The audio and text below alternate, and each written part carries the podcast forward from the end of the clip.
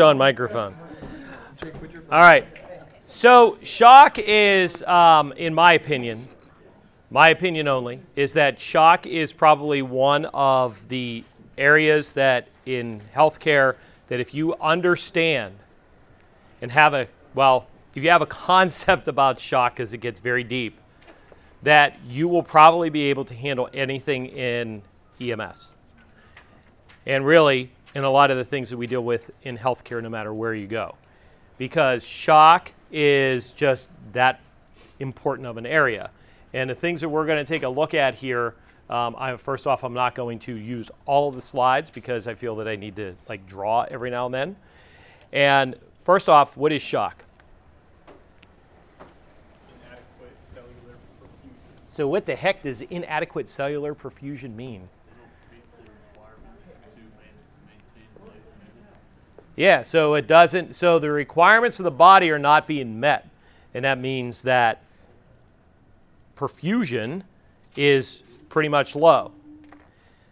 So, with that, that means that if we don't have enough perfusion, or you will hear the term that they're using here is hypoperfusion, meaning low perfusion, that it means that if we don't do something about this, cellular injury or death is actually going to occur.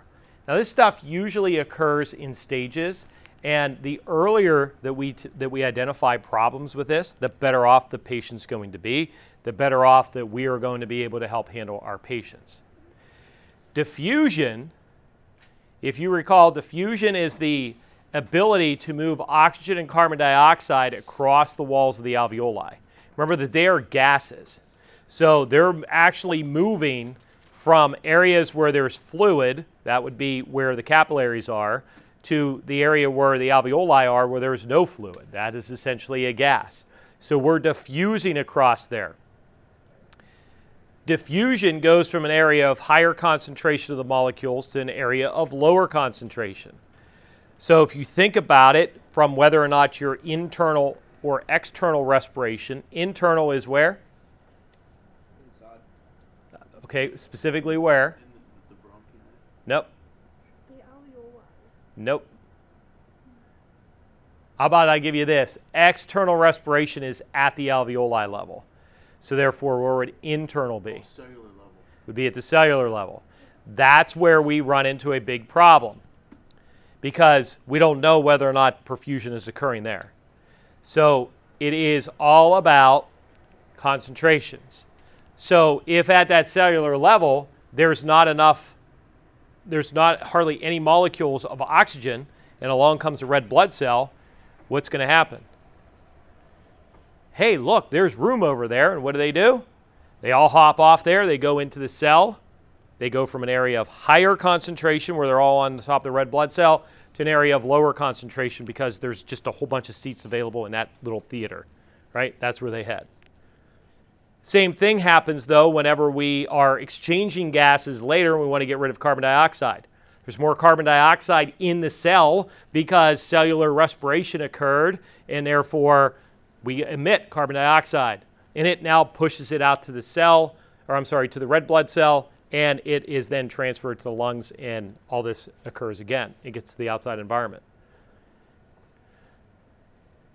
There's a problem with this when we get into shock. And it's our job to help identify this stuff a lot earlier. If we can't get rid of carbon dioxide, what happens to the waste? What what was that? If we cannot get rid of that carbon dioxide, then what happens to that waste product? Builds up. It builds up. And is that a good or a bad thing in our body? It's a bad thing. It's pretty bad. So that means that when that stuff builds up, it's kind of like garbage building up at your house. You miss garbage day, and it builds up a little more, and it builds up a little more. Or actually, let's make it even better. It's like doing dishes. I'll do that later, and what happens? Dad gets mad, yeah, okay? The dishes just pile up. So when we look at shock, it is really a collapse. The cardiovascular system has failed in one way, shape, or form, and it's because of inadequate circulation. Bless you.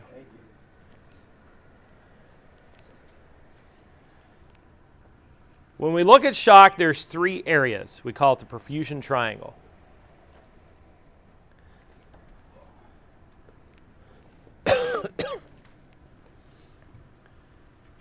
Okay, the perfusion triangle looks at one area is what's the heart like? Is the heart itself actually able to pump? If it can't pump, then I have a failure there. I can look at the blood vessels. I have to look at the container. Are they intact? If they're not intact, this could be from blood loss, maybe they're severed, or it could be from the fact that maybe those vessels suddenly went from being normal to they're suddenly really, really big.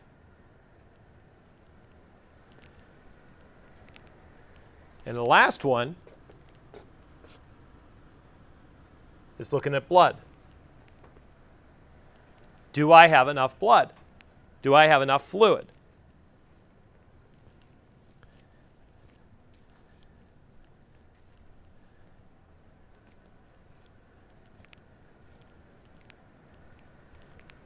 Now, there's another way that you can look at this, and maybe it would help make sense as well.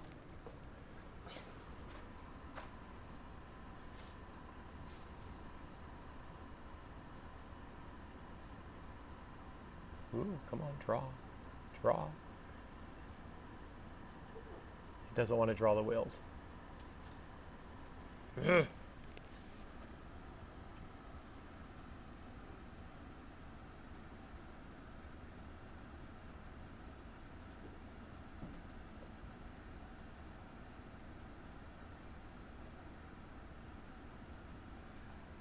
Okay? Think of the pump as also being a fire engine.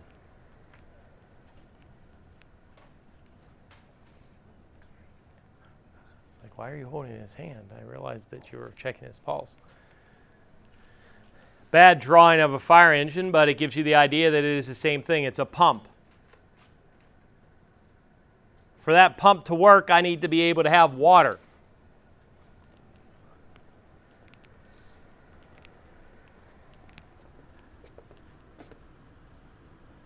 And I also need to be able to have hoses.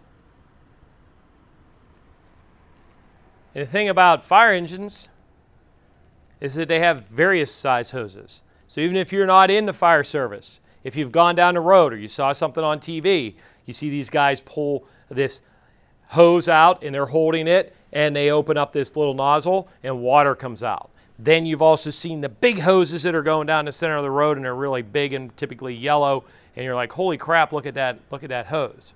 There's different kinds, definitely different than your garden hose. So it gives you the idea that your vessels are the same way. They are various sizes. Okay? The pump, we know that we have to have water in it. The heart has to have blood in it. We can have enough water, we can have good hoses, but if we don't have a pump that actually works, nothing's going to nothing's going to happen. We can take out the water and allow the pump and the hoses to still work. You're not going to do anything because what are you missing? The water. I can have enough blood, I can have enough of the pump, but I don't have enough of the hoses to work right. That could become a problem as well. So, in a perfusion triangle, you need to have three of these things to work all the time. When there's a problem with one of them, that's when we have an issue. That's when we start going down this pathway of shock.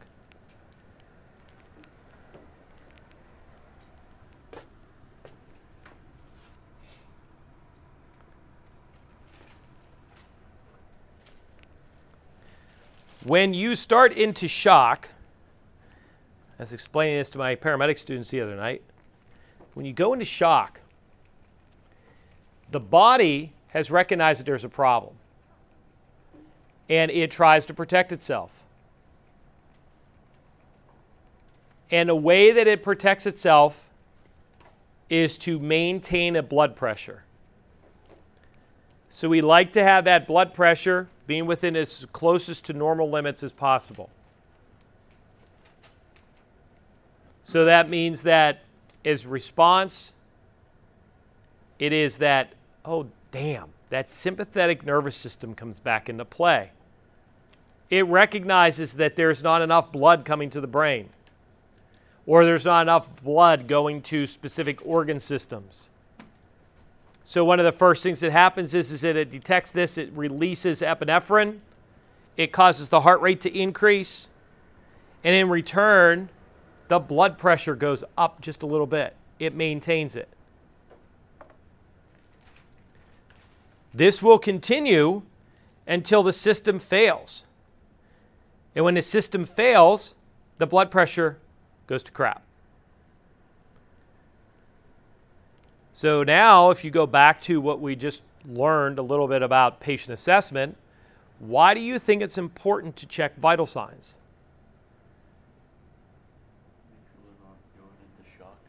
Okay, so what would be one of my first signs of shock based off of what we just covered thus far? If I have poor perfusion, I'm not getting enough blood to the brain. I might mm, might have cyanosis, but what else might happen? Confusion. I could get confused because I don't have enough blood going to the brain, so I could become a little bit confused. Yes. Um, probably not gonna. Could pass out. Depends on what the issue is. Yep. Huh? Cold. Oh, not just cold hands, but what else might be cold? Like your feet. and, like, What else? My whole my whole skin, right? It starts to get cold. And the reason it starts to get cold is, is that we now start to see that the body is saying, hmm, your skin, can your skin and bones survive without blood and oxygen for a period of time?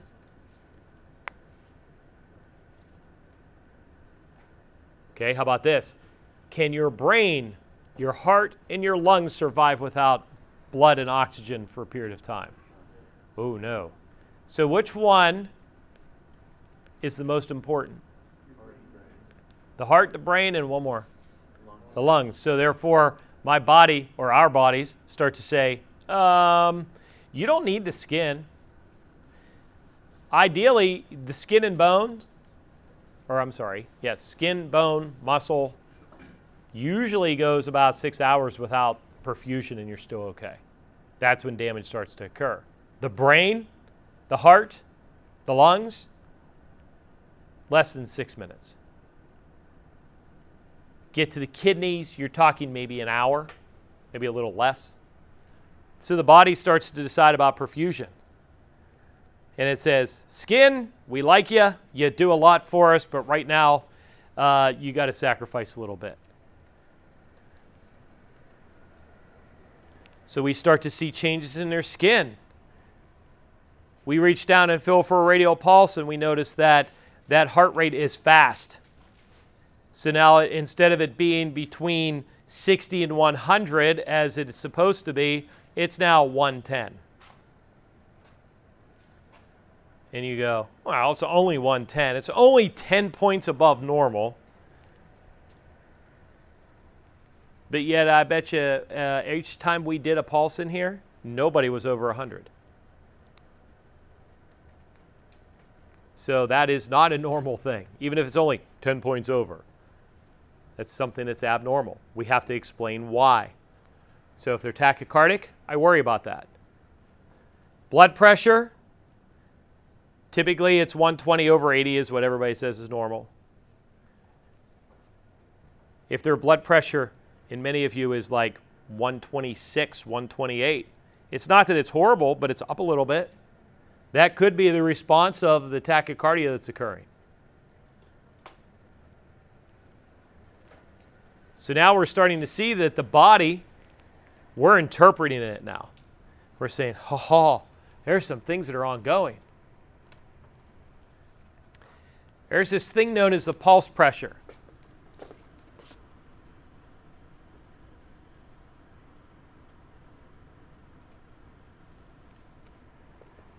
Pulse pressure is the difference between the systolic and the diastolic blood pressure.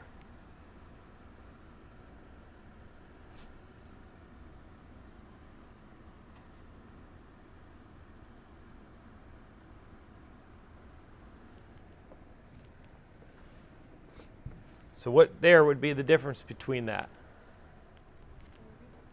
Hmm? 40. Mm-hmm.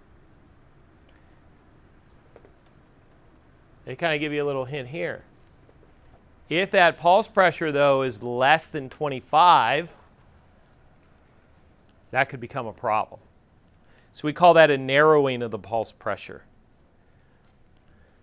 This is why we encourage you to take a top number and a bottom number. You will probably find individuals that will tell you, just give me the top number.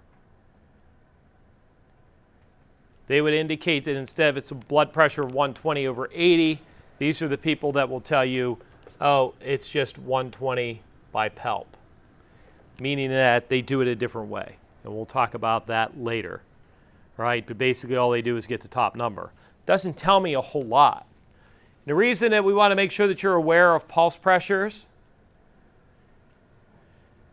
is because this will start to get narrower, meaning that these numbers here will come closer together, meaning that this number drops. So instead of it being 40, maybe it drops to 30. It will drop or it will become closer together in individuals who may be on blood pressure medicine.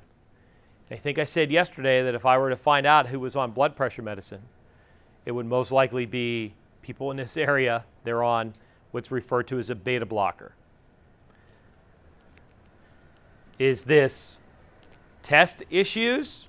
Mm, I don't think I'd put it in a test, but is it real world experience that you need to know about? Yes. These are medications that you should be able to remember. They end in LOL. So why should you be able to remember that? It is funny. It's laugh out loud, right? But the medication's also in Hmm? LOL. The medication's also in LOL. But that's what I'm saying. They end in LOL. So if you hear a medication that says metoprolol, it ends in LOL. So when you look at people's medications or they tell you about this, they, they use it's metoprolol something, and we see that we use more generic names than anything. Even a trade name medication that's on a bottle, and we'll talk, we'll, we'll see more about those later, but the trade name is basically Tylenol. The generic for it is acetaminophen. Is that right? I guess I always get them and Advil mixed up. I don't know why. But I saw a bunch of people going like this, so I'm good. Okay? So that's the difference. So usually you see that they have those on the bottle, they tell you what the generic name is. So when we look at people's medications, if you see LOL, any medication that ends in LOL, LOL is a beta blocker and therefore most likely is going to help control the blood pressure. Those people do not get their heart rates typically above 100 if they take it correctly. So their heart rates typically don't go very fast. So the tachycardia may not be a good thing for us to look at. The narrowing of the pulse pressure will occur earlier than the tachycardia. So that's why we want to make sure that we do that all the time. Check that blood pressure, top number and bottom number.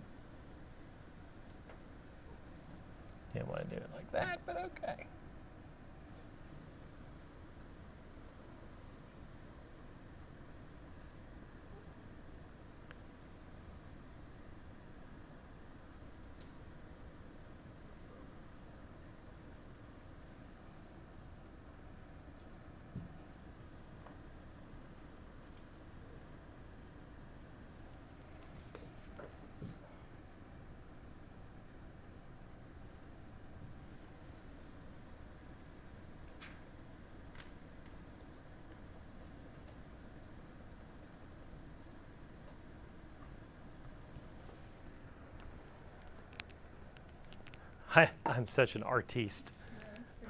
Okay, so the blue on the right is representing the veins. The red on the left is representing the, the uh, arteries. Then, once you get into the middle, where you see that yellow blob, going around that is actually a capillary. I know it's really good, right? That yellow blob in the middle is a cell. Now, for your imagination, take that cell and multiply it by about a thousand, and they're all in that little area. So, what happens is blood is coming in from the artery.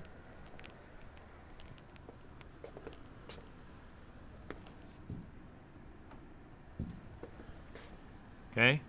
So, it's coming from the artery. It comes in here. and it's supposed to go into the capillaries. And it comes back out. And it goes back out to the vein. And the blood is then taken back to the heart where it's all reperfused and everything is good to go. In our capillaries, though, we have sphincters. Go ahead, you can all laugh. Okay. So there's multiple sphincters that are in the body. I swear to God, I got to put the video in here on this because of Sheldon Cooper and uh, Leonard Hofstadter when he decided he was not going to leave his house. If you've ever seen the big, watch The Big Bang Theory, he's driving down the road and he turns he turns this remote control thing on and he goes ah, and he goes oh my gosh, and he said something about the sphincters and he goes, do you know that in the human body there's how many sphincters? Okay, well, we have multiple sphincters. The most biggest sphincter that everybody thinks about is at your butt, right? We have multiple other sphincters that are in the, in the body. You do have an esophageal sphincter, which I forgot, I forgot to bring up yesterday when we were doing airway. If you squeeze that baggy valve thing too quickly, it will actually open up the esophageal sphincter and put more air into the belly. What happens when I put more air into a two liter bottle of soda? It'll pop, right? And uh, the belly's not going to pop, but what's it going to do? It's going to find the area of least resistance. It's going to go from an area of higher concentration to an area of lower concentration. and we're going to see that they're going to be, start puking. And who's on the other end? Us. Yeah, so don't let the, you don't want them to puke. It can happen. So anyway, there are sphincters that are located in the capillaries. And these sphincters are right at the beginning, which are then referred to as precapillary, and right at the end, which are called postcapillary. So we have precapillary sphincters, postcapillary sphincters. When somebody goes into shock, we screw those things up. Those things are designed to constrict and open up based off of blood flow, based off of how well people are perfusing. And the problem is, is that do you remember that? Uh, what was that? We said, uh, um, I think I kind of did it like this. I said you guys are doing the seesaw thing back and forth. I said this was what? The pH, and that is regulated by what? The blood, right? So the blood regulates all that stuff. Well, what happens if my waste product that can't get out is building up. What happens to this? It starts to go to one side. As a result of that, these sphincters start to do really weird things, such as this one, actually, this one, will start to tighten up. And it doesn't allow blood to come back out, but allows blood to continue to flow in. After a brief period of time, this one shuts down too. Now, what's sitting in here?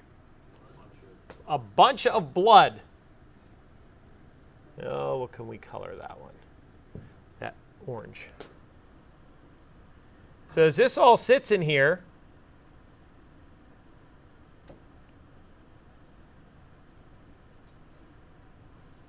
What happens to it?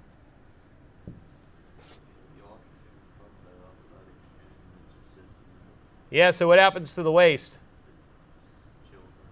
All right, so you all were looked pretty damn happy yesterday when I was showing you the video of touching the butt from Finding Nemo. So that means that most of you probably have seen Finding Nemo. How did they try to get out of the fish tank? They put a rock where? In the filter, and what happened? It got dirty and they were making slime angels and everything. Okay, right? Guess what is happening in this capillary? It's getting dirty, just like we have the same issue going on when uh, we were looking at Finding Nemo. So all this stuff builds up in there. So the orange stuff that's in there is the waste product. And then all of a sudden, all these little red dots that you see in there, what happens when blood sits still? It clots. So all of a sudden, everything starts to normalize a little bit as the patient's now being taken care of. Now remember, I said this is not this is at a single cell, this is at a single cellular level. Multiple cells make up an organ. So multiply this by a thousand times. Are we in a good situation? No. Absolutely not. So what happens whenever these sphincters open up? Huh? They might get clogged again by the clog. It's not going to get clogged. What's that? The. Yeah, it'll send all these blood clots and all this bad stuff through the rest of your body. So this stuff is going to have to come back out. And now it goes this way. It goes back to the heart. All those little blood clots build up and they may actually go into different organ systems. And when they build up into different organ systems, more clots that build up in those little organ systems start to cause the organ systems to fail. And when multiple organ systems fail, we have a disease process that is called multi organ dysfunction syndrome. And you may see it referred to as MODS. And you will hear people say that they died of MODS. Here's the problem this stuff occurs later.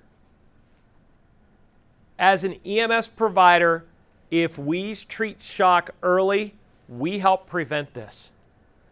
But the problem is, is that we're an immediate society. We are in emergency medicine because we want to see things happen right now, and we have very short attention spans. So if something doesn't happen right away, we move on to something else. That's also part of human nature.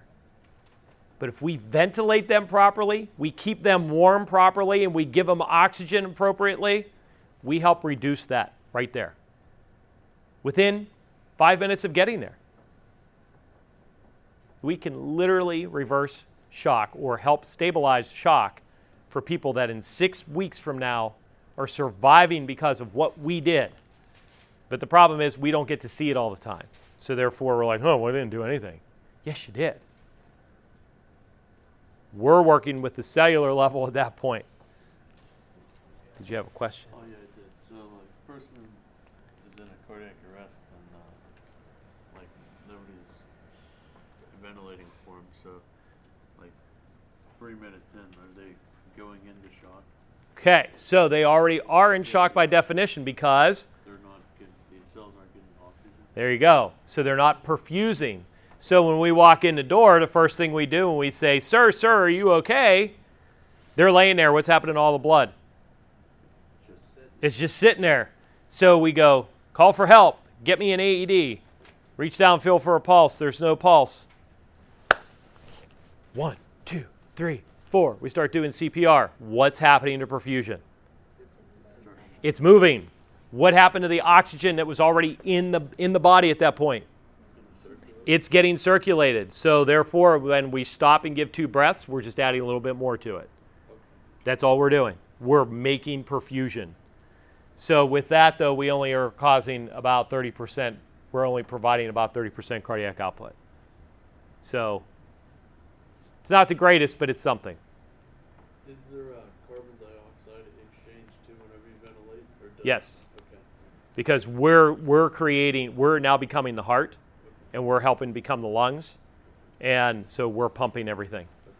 So really, if you think about it, the only part that we're not doing in the perfusion triangle is We're the pump, and we're so you got the pump, the blood, and the vessels. We play with all three of those things in a cardiac arrest. We're the pump. We hope that they have enough fluid. If not, I may be able as a paramedic to give them some fluid, and then I play with the vessels by giving them certain drugs. That's it. They are literally in shock. Cardiac arrest is cardiogenic shock. There's a failure of the pump.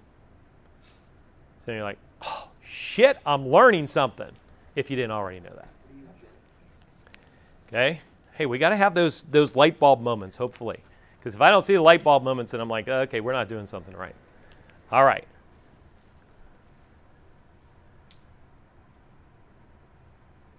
So I think we talked about oxygen enough. We talked about getting rid of the waste. Glucose is important.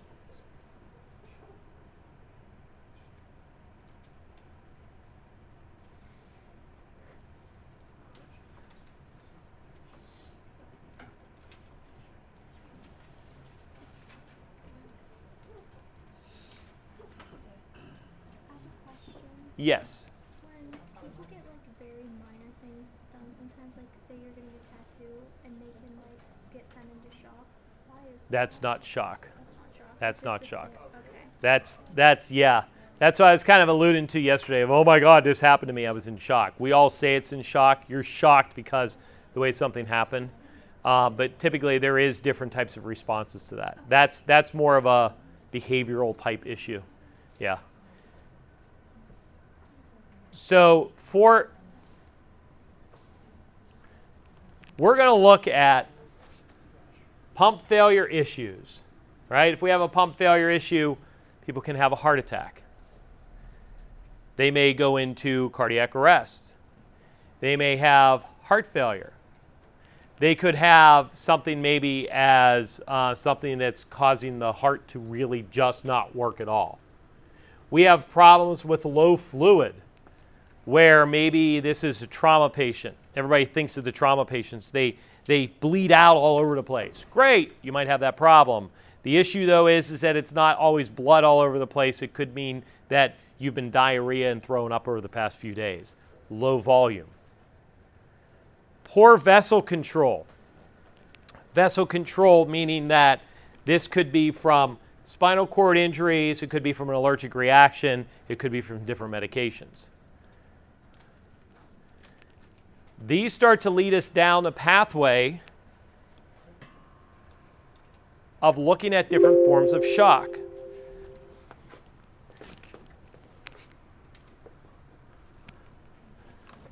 Which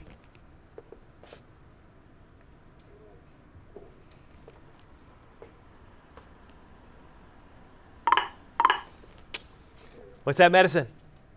Oh, oh, beta blocker. That's it. Yep, there's the LOL, right? Mm-hmm. See, they kept it up Air Force for a reason.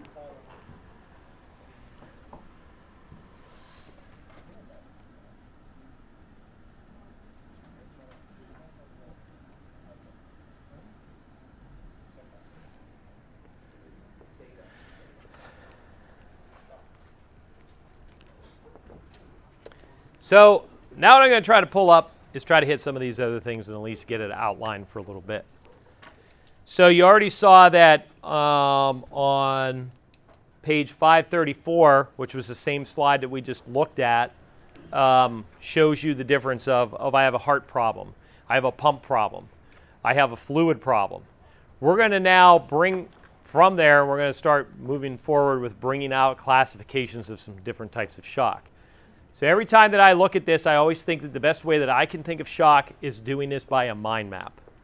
So mind map is, is that I want to put things that are common together. And when I hit a shock area, I have very common things, but they're also a little different. They have their unique properties. So with shock, if I have a problem with the pump,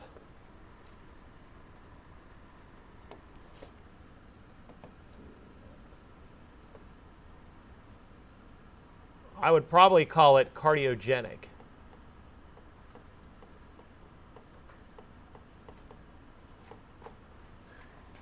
And then I add the word after that called cardiogenic shock. Okay, so I have a problem with a pump.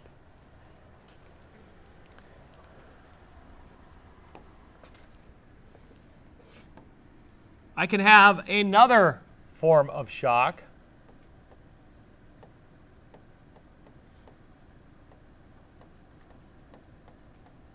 Called obstructive shock. And we'll come back in and take a look more at obstructive shock in a little bit. Actually, we'll look at all these here in a little bit.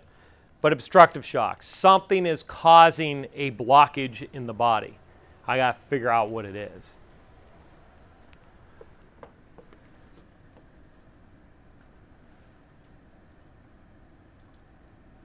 I've totally blanked.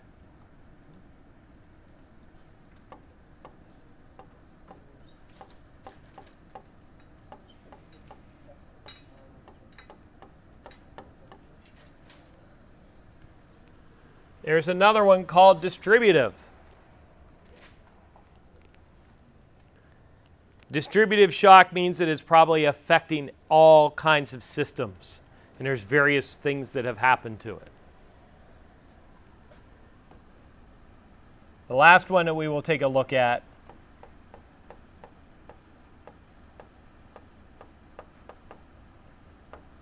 is hypovolemia or hypovolemic shock.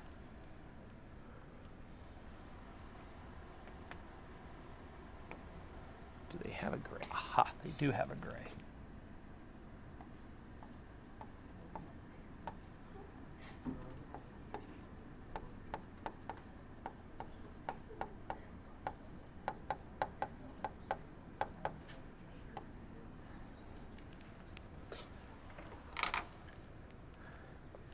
So now I put a little thing in there that is right down the middle. It's kind of a gray area because it's called respiratory. We don't really have a respiratory shock, but the true definition is, is that if I have a problem with perfusion and with respiratory, that may be an issue. I could have poor perfusion as a result of it something by itself. Um, so therefore, it kind of gets into an area where some people say it could be a form of shock, but um, I'm just putting it in there as a as a option to say, hey, yeah, it probably could, but I also like to think that it has an effect related to something, one of those other four that are there. Okay, so when we come back from lunch in an hour, we're going to break down and look at cardiogenic. We're going to look at hypovolemic. We're going to look at distributive and obstructive. We'll talk about the treatments that are there, and then we will start trying to blend more of this together in our next section, which would be respiratory. Okay, so this is my take on shock. It's probably reducing the amount of slides that you would see, but it's giving you the same info. Okay, so we'll see you at 1 o'clock.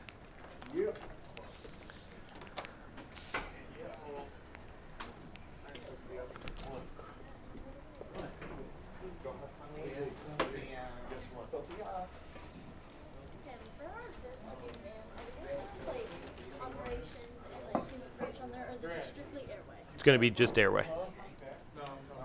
Just because like for the airway stuff, like I have the outline done, and like I kind of like wrote notes off of that, and so I didn't know if I need to add like the. Yeah, no. Got red lights and siren. I can go anywhere. It's not far. Just go up over the hill to Laurelwood. I mean, come on. anyway, sorry. So here we go. So cardiogenic, I think that we had saw earlier with cardiogenic that there was some issues, particularly if they had an acute myocardial infarction. Okay? So an acute myocardial infarction is somebody has a heart attack. So that causes a problem with the pump. It may not work effectively. Now, keep in mind that that problem with a pump could be electrical or it could be mechanical. So there is two different parts. Go back again to the perfusion triangle, a fire engine. It has an electrical system and it has a mechanical system. Right? So technically, technically they can run independently of each other. But if one part is a issue here in our pump, the pump's not going to work well. Okay. Another one could be something like, um, and I usually put this one in here because it happens an awful lot, which is congestive heart failure. There's a problem with a pump, and it can't push enough fluid out of the left ventricle. So, since it can't push enough fluid out of the left ventricle, it has a tendency to back up and it goes into the lungs. And then that causes a problem with the way that people can actually breathe.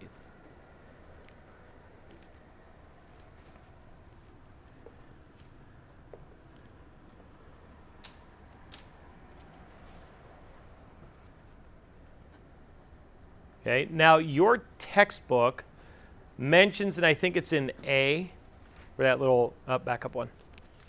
I think it mentions in here, it says about a pulmonary embolism. I, I don't buy that one in there because I think it's more of an obstructive issue, but they're, they're classifying it in three different areas. So if you see that, you're like, oh my gosh, cardiogenic shock. Yeah, I would not put pulmonary embolism there. We're going to actually find that to be somewhere else. And then one of our other things, and I think Robbie hit this earlier, what did we say?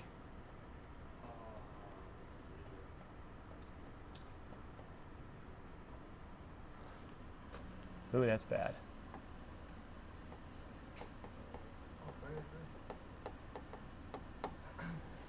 Yeah, you had mentioned about cardiac arrest. So, cardiac arrest would potentially cause a problem in cardiogenic shock. Is there any perfusion? No, they're dead. Okay, so that is the true form of shock. Like it doesn't get any more shocky than that. So yes, that is that is a big, big, big, big issue. So we can't really think of anything else that would be in there. Um, and while we're at it, let's just add in some things. Again, we're kind of fast forwarding here, but it's it's hitting the material that we need. How would you treat a cardiac arrest? CPR. Do CPR, right? Okay, pretty simple. How do you think we might treat somebody who's in heart failure or acute myocardial infarctions? Aspirin. Aspirin, particularly for the myocardial infarction. Continuous positive pressure. Um, that may work. Continuous positive airway pressure may work for heart failure. So that's CPAP that we talked about yesterday. Oxygen comes into play in all of those. Yes, ma'am. I might just be forgetting where where I go. CHF, didn't you put them on Lasix to decrease? the We can't do that here. Well, I meant like, cause you're talking about treating. We can't do that here. But they would get that, but they do not get it immediately. Oh, okay. Yeah. I thought we did give, I thought we had Lasix on. The EMS units do, but we do not give it. The problem, the problem that occurs in people who have CHF mm-hmm. is it's a fluid backup. It's not a fluid overload. Okay. So once they get into the hospital, they'll deal with the fluid backup, dealing with the overload issue as well. Yep.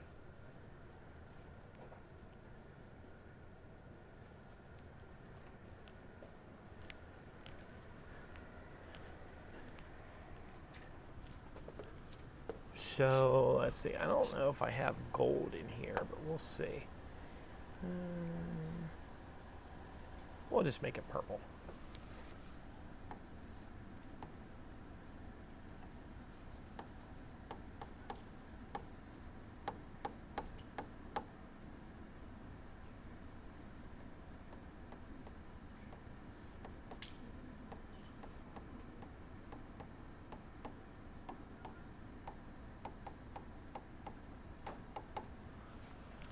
This is the mainstay of the majority of shock.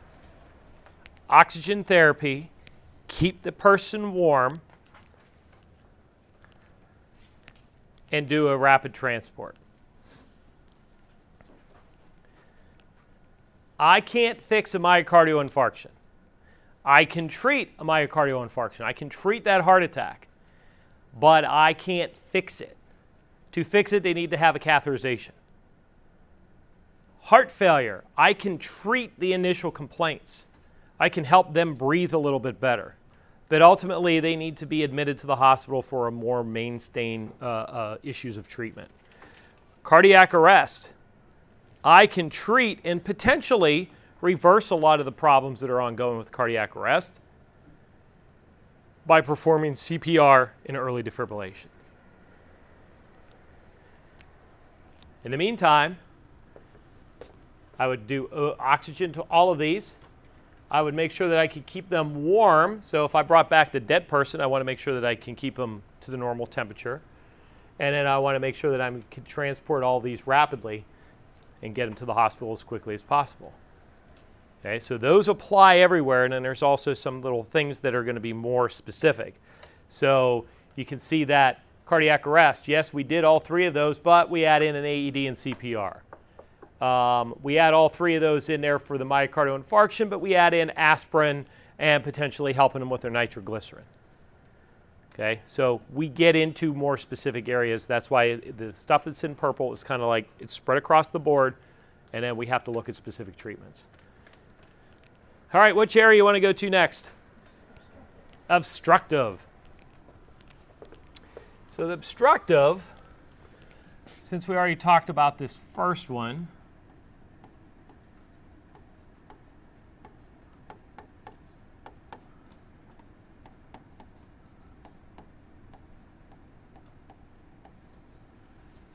One of those could be considered a pulmonary embolism. If it's an emboli, it means that there's multiple little clots that have gone into various locations.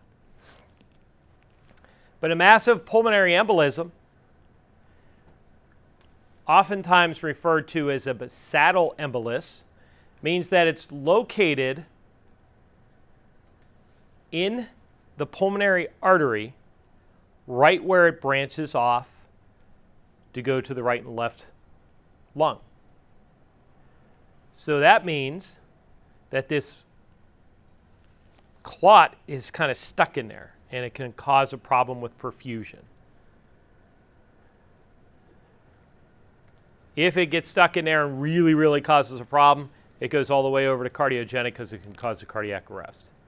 So, yes, people can have an obstruction in that aspect. So, pulmonary embolism. Transport for the, I'm sorry, oxygen, keeping them warm, and doing rapid transport is essentially all we can do in EMS.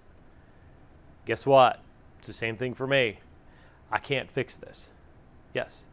How in the like, how in the pre-hospital setting can you tell whether someone's having like, like how can you differentiate these diseases if you're not like? This is the overview of all that. Yeah. So pulmonary embolism, you're going to typically find people who are complaining of shortness of breath. They may have pinpoint pain into one location of their chest. Uh, they may have a low pulse oximeter reading that does not improve with oxygenation. And um, then you have to find out about a history. And those usually point you in the direction of what you believe the problem is. Yep. So, good news is, is we get into all of these things very soon. So it's kind of like the precursor. I've sent out the, the line, and I go. Now you just went. Now reeling you in, reeling you in. Okay, another um, obstruction.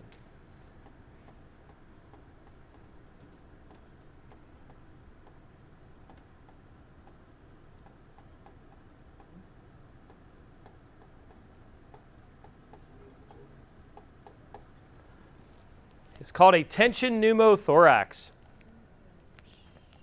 What in the world is a tension pneumothorax? Yes, ma'am. Uh huh. So that would be the pneumothorax. Now tell me a little bit more about the tension.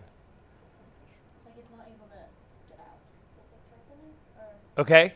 It, it is trapped. So the pneumothorax actually is air trapped within inside the pleural cavity. But what makes it tension? Huh? Nope.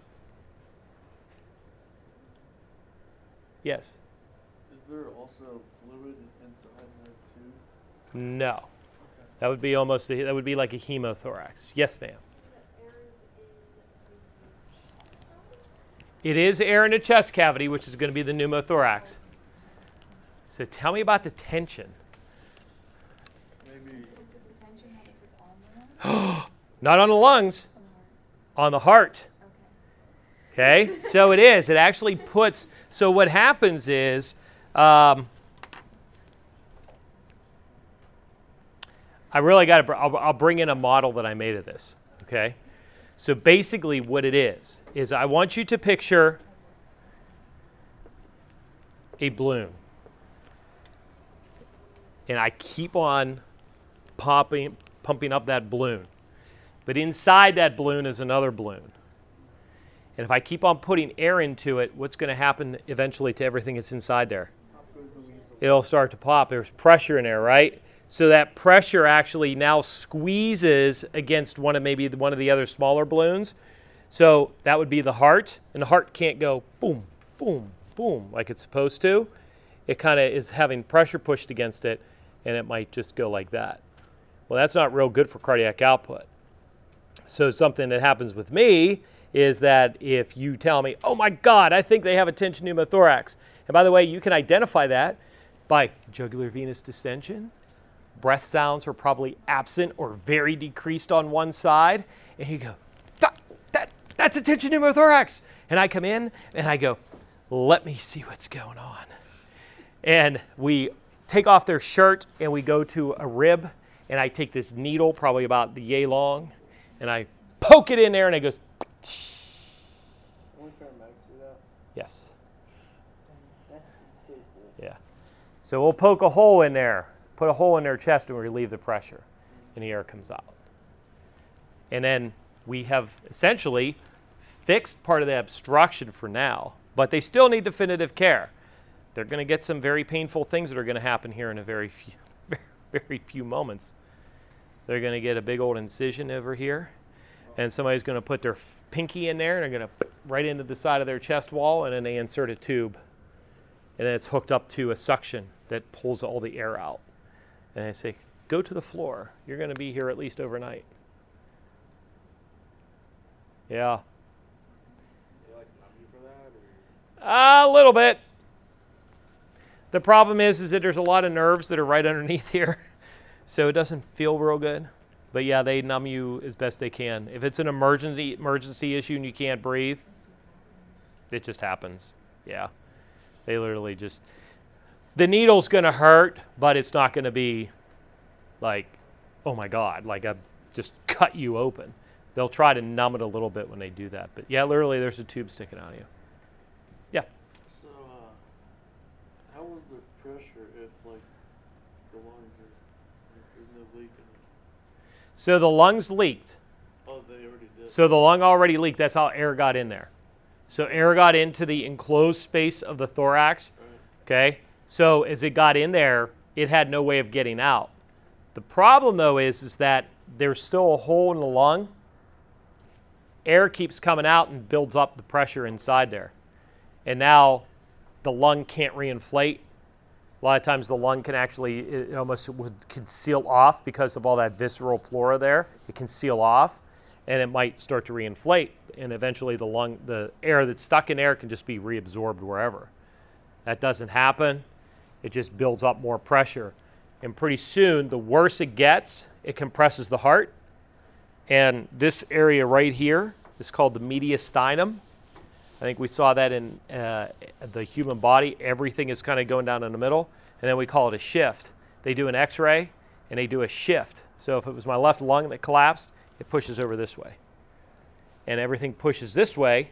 My heart now sits over here, and so does my trachea. It actually pulls over this way. And then after they pull, relieve this pressure, everything kind of shifts back to where it's supposed to be. Yes, ma'am. So they just go in and take out the pressure and like does your lung just heal itself? Yep. Yep. Just wanted sure. It reinflates and it's like, it just starts to heal itself. Yeah.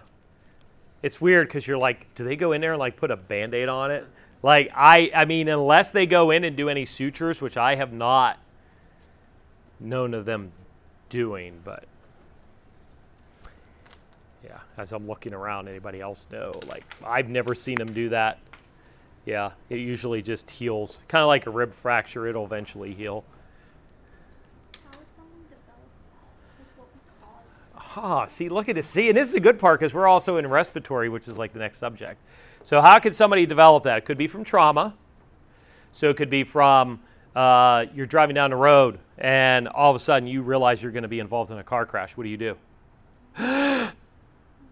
you take that big deep breath in and you hold. Boom. You take a sh- shot to the chest. Your lungs were inflated, and it's like a brown paper bag. They just pop so they could pop that way. Um, it could be from a stab wound, a gunshot wound. It could literally be from medical issues. Um, usually, tall, thin males have a tendency to develop a tension pneumothorax. We call it a spontaneous pneumothorax. It's the same thing. They just develop a pneumothorax. Um, individuals that have chronic obstructive pulmonary disease, they have uh, one condition that is in there is uh, emphysema. In emphysema, it causes the alveoli to become less elastic and they actually expand a little more. So they don't snap back as well. Well, we call those little things blebs, and they may actually pierce a little bit, like they'll get a little bit more pressure in there and they just like pop, just like a little bubble on a tire, and that air just leaks out. So they can develop it that way. So, multiple ways that it can happen. You can have a regular pneumothorax and you can have a tension pneumothorax. We like the regular ones, they don't cause a whole lot of issues. And you can get air trapped underneath their skin and it feels like Rice Krispies. We call that subcutaneous emphysema. It is cool, isn't it? Yeah. So I will tell you the best way to do this is if you go home and get Rice Krispies, pour them on your counter, put, well, actually just put them in a plastic bag, not a lot of them, and then just push your hands down. And that's exactly what it feels like. like a really incredible care. He he had that and literally you can just feel it like bubbling and popping. Yeah, it's like when you touch it, it's like it does feel like it pops. So I was in the ICU. I would like Yeah. just feel like just touch it. And I'm just like, Yeah. Can touch that? I'm like, okay, I feel like it texture. Yeah. Did you have something else? yeah. So if it's like a puncture wound to the lung, like you don't want to remove the knife. Correct. We're not going to remove anything that's in there. If there is tension pneumothorax, how would like you can't take the knife? I I don't know. If they were stabbed here Yeah. and I have a tension pneumothorax, I go right beside it. Okay. So Yeah. would the lung just continue to fill up like around the puncture wound, or like? No, and most likely what happened is, is that if they had a stab wound here, it it pierced the lung, therefore it deflated, and then the problem now is that that knife is still inside the chest and it's blocked the it's plugged the hole. Oh, okay. So I got to create another hole for it to come out. Oh, okay. That's all. Alrighty. Yeah. Yeah. See, you're like, oh. Like there's a hole in it. I'm like, well, it's still. I don't know. I couldn't like. Now, most people that stab people, they take the knife out. Most of the time, they take the knife out. Um, but that's still, you remember that pleura that we talked about? Damn, that stuff keeps coming back up because when, if there's a hole here and it's going, it'll actually blow little bubbles out. But it's okay that air's coming out. The problem is when they go to breathe in, it pulls air in. So they call it a sucking chest wound. It makes the sucking sound. So then what we do is we take something, we cover it up. No. No. We'll actually use a piece of plastic so that air sit like it'll just sit right there. It'll seal off the air, the area. And then we tape it on three sides, air comes out, but air can't go back in. You fix the problem. The only problem with that though is then the visceral pleura, or I'm sorry, the parietal pleura um, has the tendency to kind of like go right over it again and seal it off. Then you got to go in and go, I got to poke a needle in it. But we don't go into that hole. Like, we go and create a new one. Just saying. okay? Uh, let's see. Other obstructions. I don't think there was any other one that was. Oh, yeah, there is.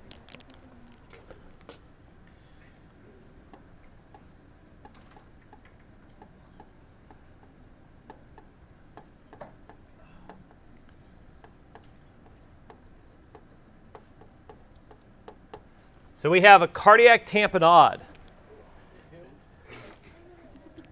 What's that? No, no, he goes. You go. We're gonna talk about tampon. He goes. The hell. the way he said it. So cardiac tamponade. There is a sac that goes around your heart, and it's called the pericardium. The pericardial sac. Let's see if I can move this.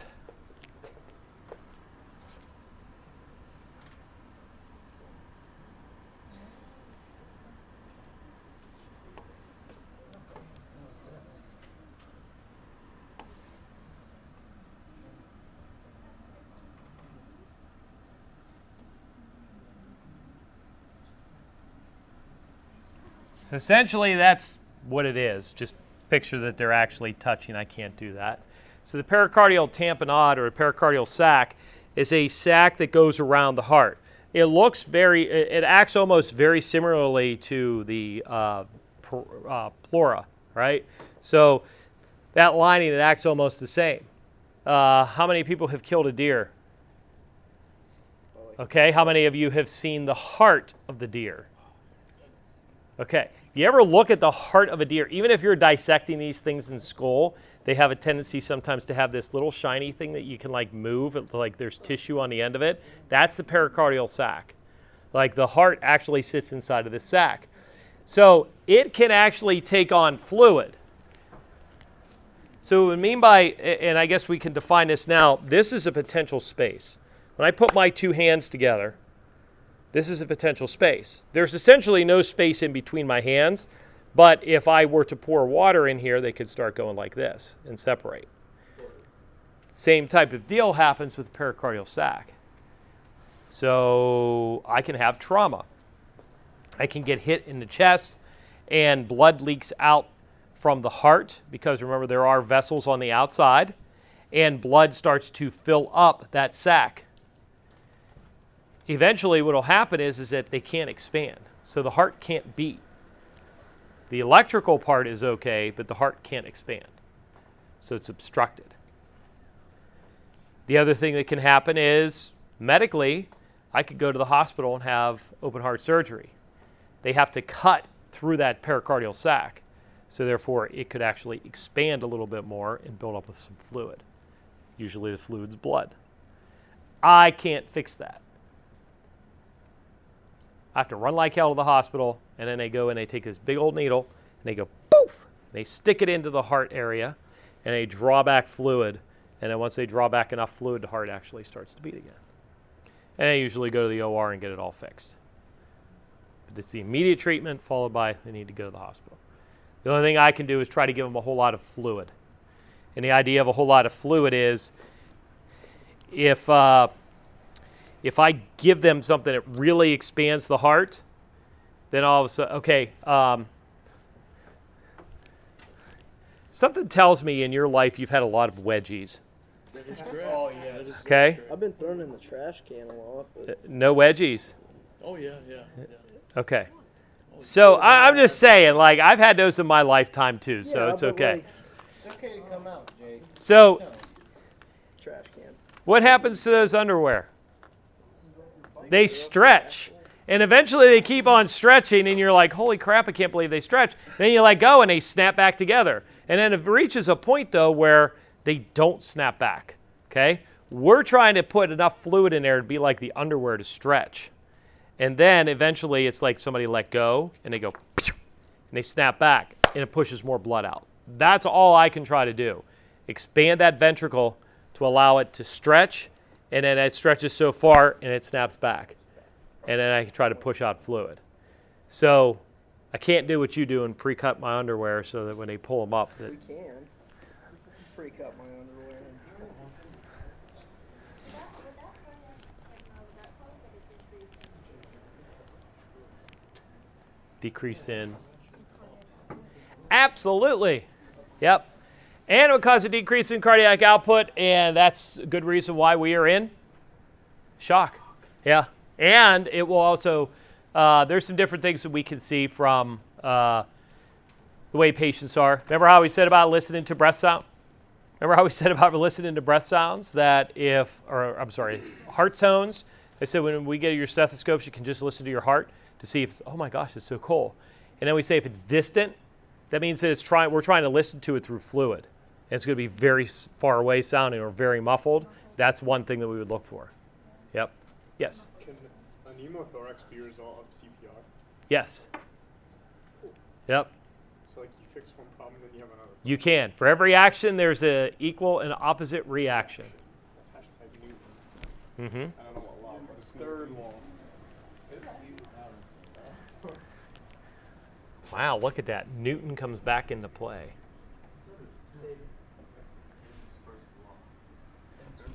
I don't have a law. I don't have a law. Wish I had a law. So I'm thinking that's probably it for that. If something pops up, I'll remember it. So, where do we want to go to next? I heard somebody say hypovolemia. So, we'll head there.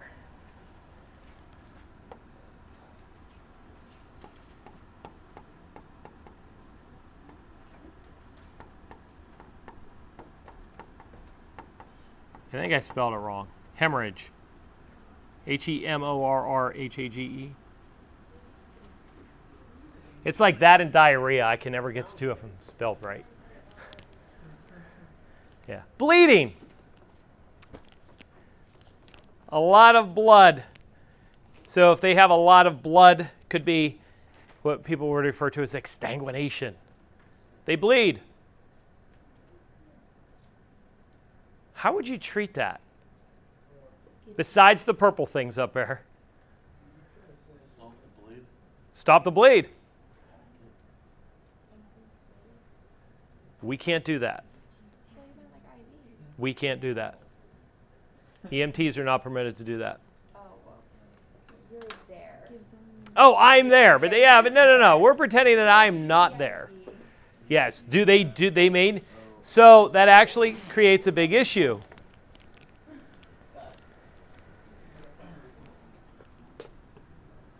Um, so let me get rid of that because it's.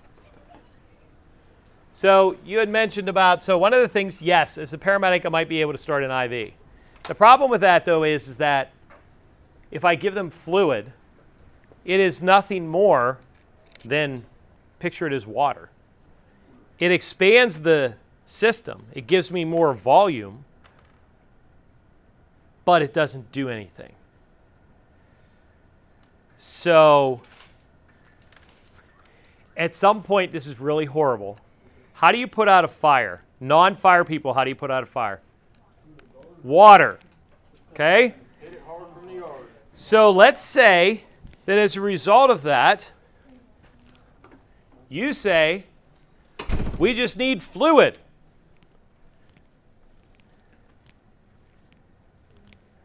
Somebody decides to go and put gasoline in the tank. And now you get to the scene of a fire. It has fluid in it. You open it up, what's going to happen? and everybody's like, this is cool. right? Okay. The other thing would be is all fuel the same? Meaning, like in your vehicles? Okay. So, do you ever think that it would be smart to just take your car to the diesel pump and fill it up with diesel fuel? Why? So, would it work? Uh, it gets way into it. Basically, the bottom line is it ain't going to work. That's like putting normal IV fluid into somebody who's bleeding. It's missing so many things, it's pathetic. The number one thing that it's missing is red blood cells. And what do they transport? Oxygen. Oxygen. So we have been looking for a way in which we could actually give them something, not blood, that would actually be able to give them something for oxygen. So those are things that we look at. That's why I was asking those specific questions. So now we're looking at there are some medications that we can give uh, uh, that is helicopters can right now in Pennsylvania, but not ground ambulances. They could give a medication actually within about five to ten minutes will actually stop the bleeding. So we call TXA, and we um, can give trans tranexamic acid, and we can actually stop the uh, the bleeding. Will actually cease to a point, and then um, we have to make sure that they get definitive care afterwards because it's not going to stay around forever. So it's to try to stop the bleeding and actually give them something to work with when we get to the hospital.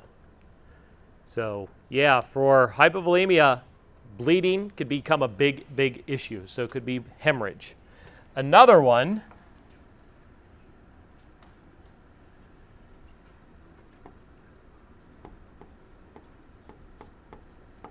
is going to be fluid loss. Now I'm going to come off of this with, with two more. Uh,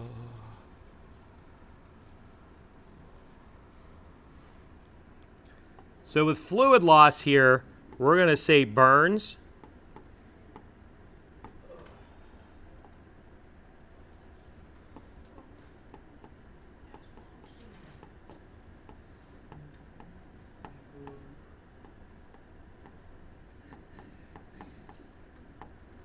So we can have burns or we can have things such as diarrhea and vomiting.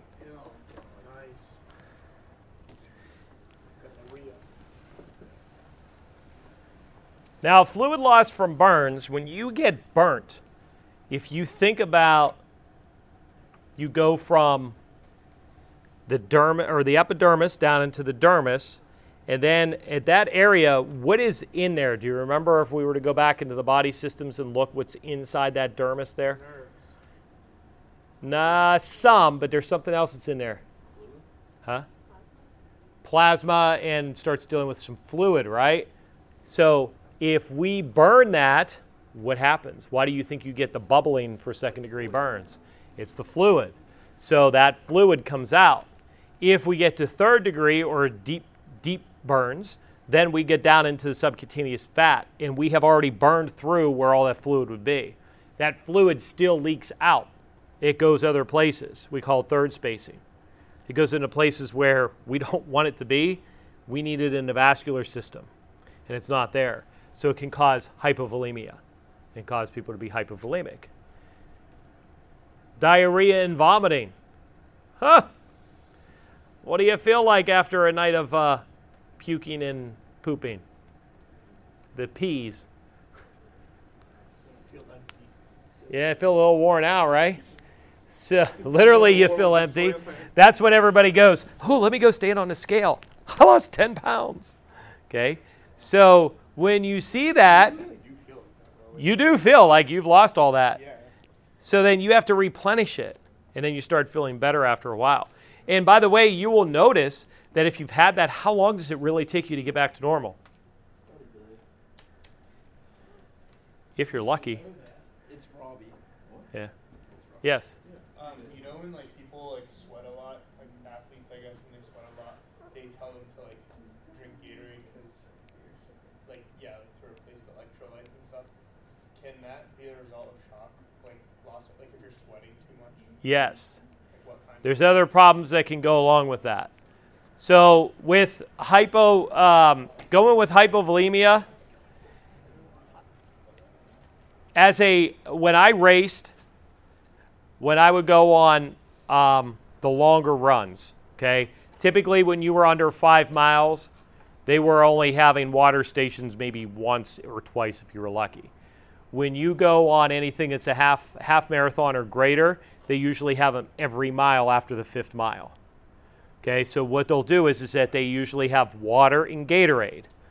If you are that individual who goes and you take water the entire time, you will wash out all the electrolytes and you will become hyponatremic. Means that you have washed out all the sodium and everything that is within your body. You will get cramps, you will get sick, you will literally have a big problem. You lost a lot of sodium because you sweated it out. Water does not have sodium in it. So therefore, when these guys would go race, say you got to drink Gatorade. So for me, I would drink water at one station, Gatorade at the next one, and just alternate it. I've seen people that have done nothing but the water, and when they're going across the line, they're going like this, and they're literally collapsing. They are just drained. It's not that they're hypovolemic at that point; they have an electrolyte imbalance, which could be critical, critically fatal for them. You know who else has hyponatremia? Little old ladies who drink tea and toast as their diet, alcoholics because they don't eat a whole lot. All you got to do is go give them a can of condensed soup. They'll be fine. There's enough sodium in there to actually fix that whole issue. Swear to God. Yeah. You make them a can of condensed soup, like Campbell's chicken noodle soup, promise you they will be fixed within a, within a few minutes. Yeah. Tell the, tell the alcoholics that it just has booze in it. They'll be fine. They'll drink it. Yeah.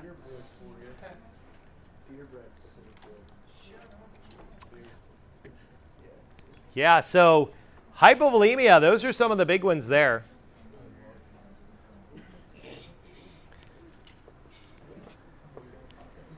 Can you think of anything special out of those areas that I might have to treat? Like, Oh, uh, vomiting maybe? Because vomiting for us, we're kind of stuck. The only thing we can do is, uh, you know, kind of give them a bag. You may want to call for a paramedic. They may be able to help them give Zofran. Burns? Burns, I might have to replace some fluids. Best, best thing about burns, though, is what's the number one thing you got to do? No. Okay. No ice. Okay. No ice. I. No ice. I know. I remember you said something about it. I can't remember. Stop the burning. Yeah. No, that was for. Um, oh, oh, that was for fever.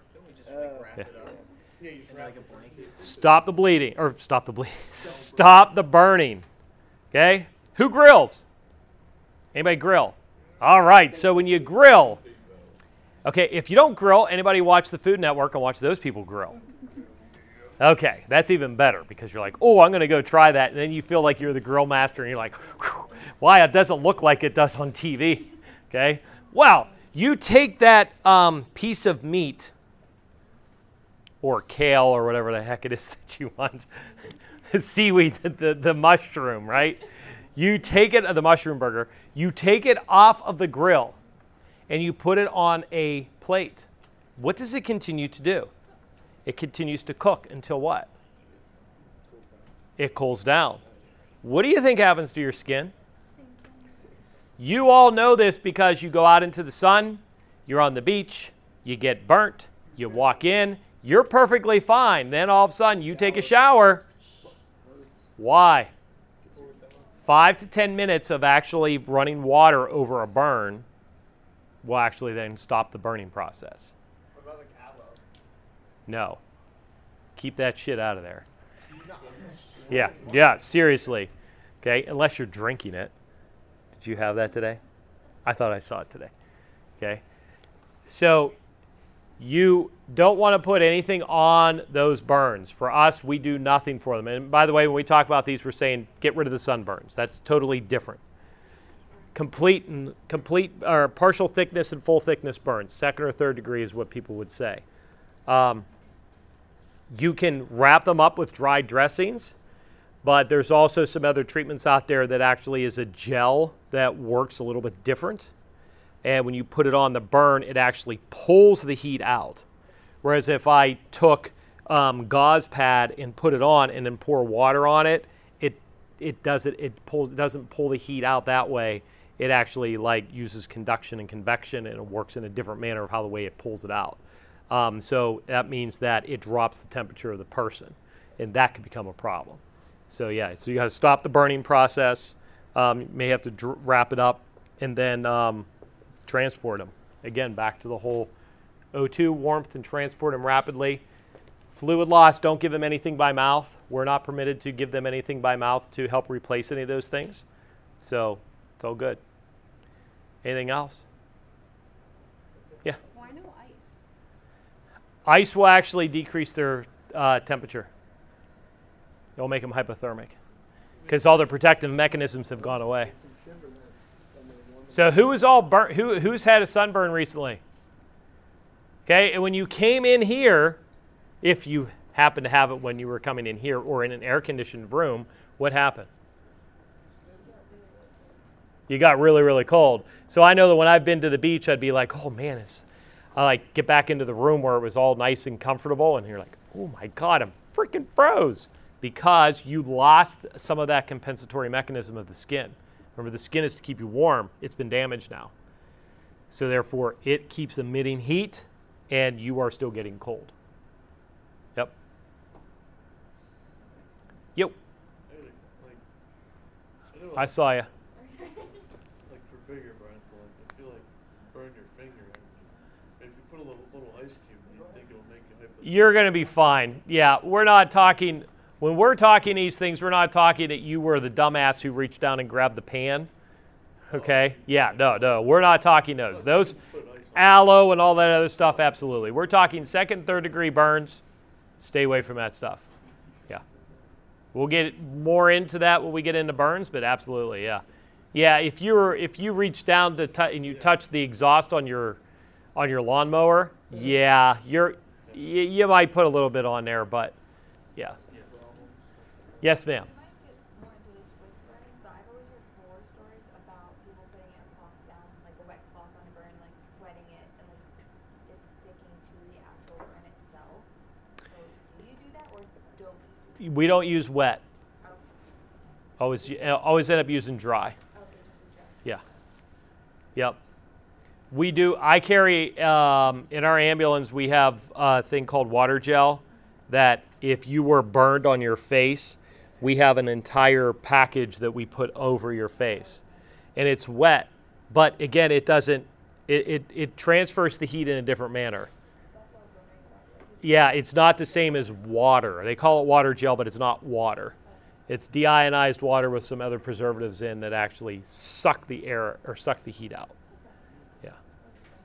Kind of like that whole air conditioned crap. Uh, somebody just told me about that the other day. Yes, ma'am. There was um like a fire a couple months ago, and our instructor, I guess he had to pull this one older lady out, but um she had like diabetic socks on, and like she got really burnt.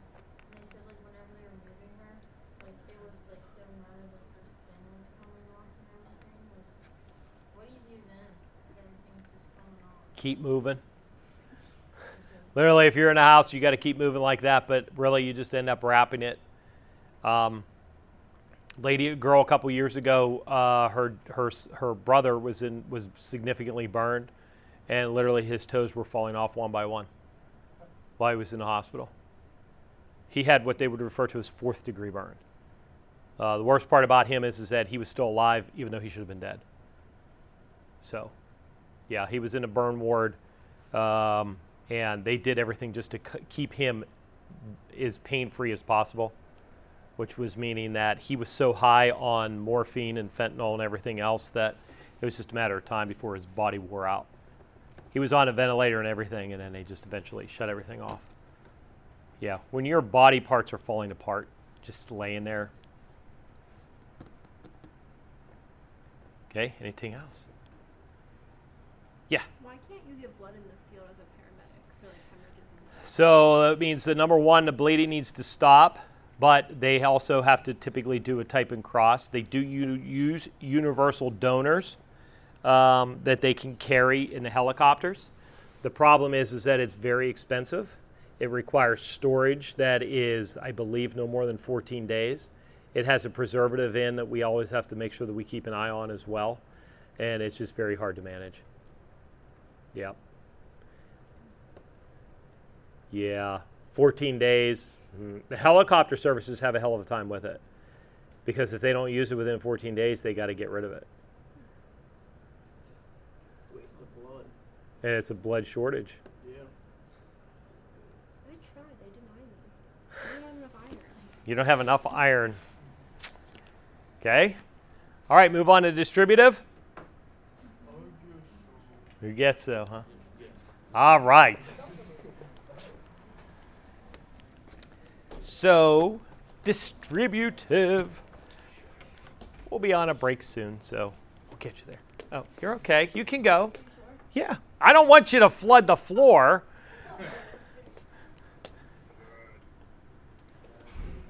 So we can start off with one.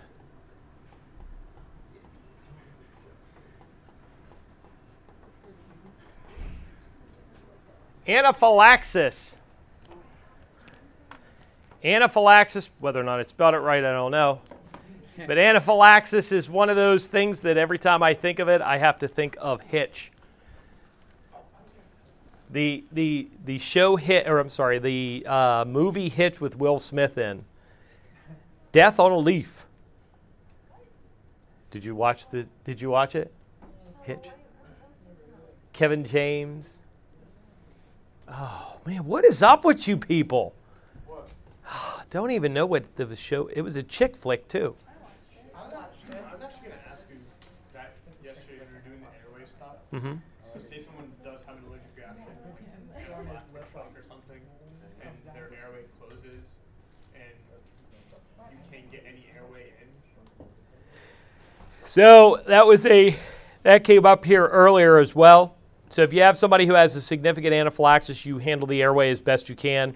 If it actually seals off, the only things that we can do for anaphylaxis really is uh, from from our EMT standpoint is administer an EpiPen and um, support their airway. If they still have significant problems with that, that paramedic needs to get there and do a needle cricothyrotomy They need to put a needle in their throat. Right. Yep. But That's it. like that, like you can't really do it. Like they could still potentially die from it. Yes. Keep in mind, I can potentially die from crossing the street not without looking up and down. Eating a sandwich, yeah. Yeah. I said I could potentially die crossing the street and we're not looking up and down the street to make sure a vehicle's coming. Yeah. So anaphylaxis is different than just an allergic reaction. Anaphylaxis means that it has significantly taken over the body and has created a big, big problem. So with anaphylaxis, and actually I should say with anything is distributive,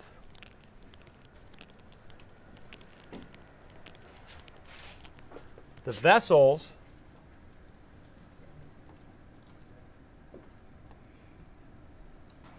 I like to think of distributive shock as like three diff- like the three bears.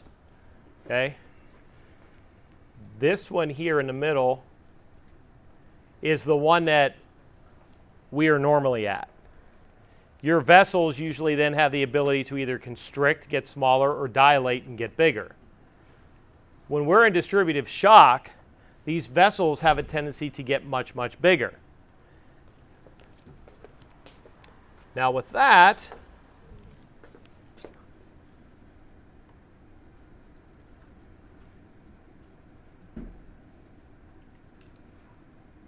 okay, all this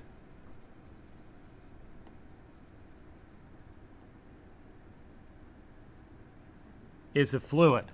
So, all that little blue stuff in there is the fluid. What do you notice about the big vessels? Yeah, it's only about half. So what happens is, is the volume stays the same, but the vessels have expanded. So I just took a big hose and kept the same amount of water in it. You ever know that you do some stupid stuff in your life? Yes. Okay? Sometimes I do stupid stuff in my life too. I've done a lot of stupid things in my life. So I had a, I had a swimming pool, and I was getting it ready for um, winter. I said, I really got to drain some water out of here. So um, I'm like, but I don't want it to go down into my neighbor's house, like down over my hillside and into their property. So I decided that what I was going to do was go to the fire station and get an extra older, older size hose of like something I could put the garden hose in so I can extend it out. I didn't have enough garden hose and I wasn't going to buy more. Okay, so I'm like, great, I'll take it from a garden hose and I'll turn it into about an inch and a half diameter. Okay, well, I didn't, couldn't find anything that was spare, so I'm like, great. So I find the next thing up, I'm like, oh, maybe it'll be like a three and a half inch. Couldn't find that. Well, I find five inch. Okay, so I go, it'll work, right? I mean, come on. How, what? I'll just like push it together a little bit. It'll get a little bit of air and it'll just extend out. Guess what did not work? The five inch did not work, and I said, you dumbass. Like, I mean, legitimately, I like laid this all out and I'm like, it should. And I'm like, I'm out there in my yard going, push together, push together, push together, and it wouldn't work because there was just not enough fluid to expand or fill that whole container. That is distributive shock. I just don't have enough fluid. So now you can take my stupidity and say, you dumbass, that's what happens to your body. You just got the basement pump. I had a pump working. It was there, Jenny. Well, it was mine. Yeah. So anaphylaxis from an allergic reaction can cause that, where everything in your system, uh, your vasculature, I should say, gets bigger. Your bronchioles, though, get tighter, so they constrict.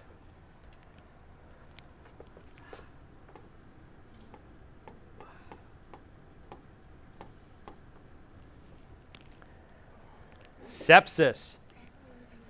This is from a massive infection. Yes, ma'am. Isn't that, um, can't you get that from, wait, is it a blood infection? You can, that's one type. And can you get it from a urinary tract infection? That's another type. Keep going. I know, I, that's all I know. How about how about like in these sides here? Your back, your kidney, Nope. Where am I at? Right here. Yes, your lungs. So that would be a Lung infection. which we could call Pneumonia. pneumonia. There we go. Right. So we have a pneumonia. We can end up with a significant pneumonia. COVID 19 could cause a problem. Okay.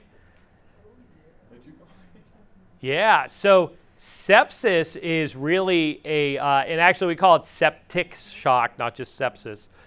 But septic shock falls into that area. It causes a lot of dilation. And in addition to that, the dilation that occurs means that the um, organism that's actually causing it also has a tendency to screw up the membranes and causes fluid to shift in different locations. So, sepsis, or you will hear people also refer to it as septicemia, is bad. I will tell you, septic shock is probably, in my opinion, I don't have anything to back this up just yet. I have to dig, dig into some more data. But I believe that septic shock is probably one of the most common shocks that we see in the out of hospital setting. I, will t- I believe it trumps hypovolemia. The only reason I can't say for sure 100% is because I'm not sure where we stand with cardiogenic right now. If you want to count as cardiac arrest being something that's frequent, okay, maybe, but I really think that septic is, is the highest. These are folks absolutely 100%. Keep them warm, give them oxygen, and this is a rapid transport to the hospital. These folks, actually, both of these folks that you see up there, anaphylaxis responds with epinephrine, early administration of epinephrine. And what epinephrine does is remember that the, the vessels are, are dilated. So if the vessels are dilated, when we give epinephrine, it constricts them. So it allows them to constrict, and then it takes the bronchioles that are constricted and it expands them back out. So now people can breathe better and they can circulate better. When I get to sepsis, the vessel's this big. So tell me about that hose that I had going into that big, that, that five inch that wouldn't expand. How can I make that expand? More water. More water. So what do you think I can do? You call me as the BLS crew and say, I think they're septic. I can now give them fluid. So I give them fluid to try to expand that. That's not the know all end all. They eventually need antibiotics, which is one of the newer things that people are starting to do across the country is give antibiotics to these people early. It's been shown to reduce their risk of death.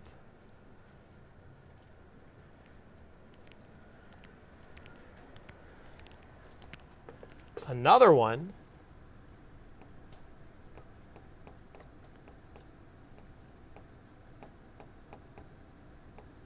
It's called neurogenic. And with neurogenic shock, we actually have a lack of sympathetic input to a specific area. So, what's the sympathetic nervous system do again?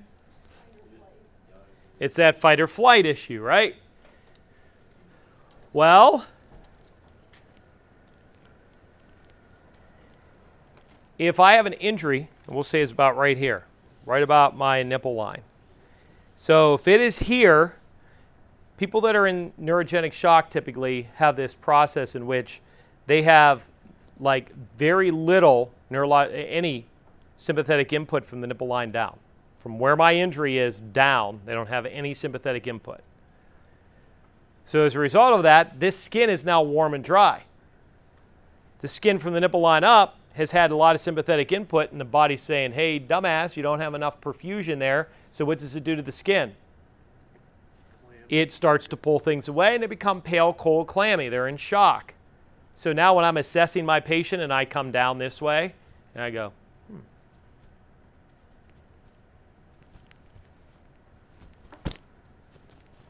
What I notice about the skin?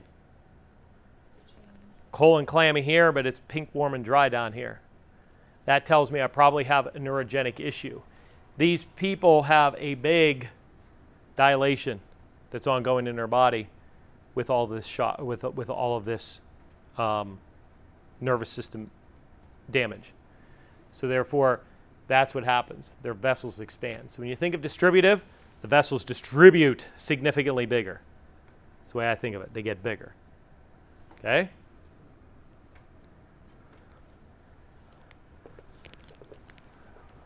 All right. Let's take a break. We'll come back. I think that was pretty much it. Let me see what we may have missed.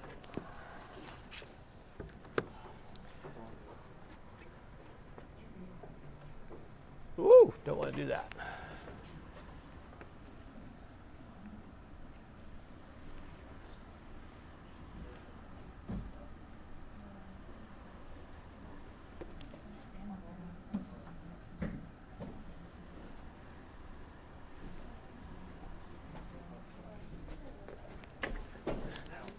Yes, so ma'am. I know it's just a few points, but I noticed that in the grade, I think you put my CPR grade as like two points lower.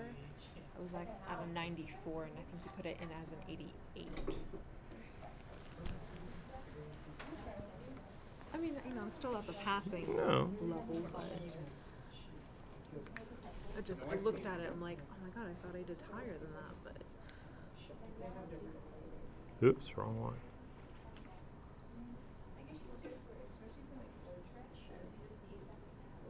I think I might have taken a picture.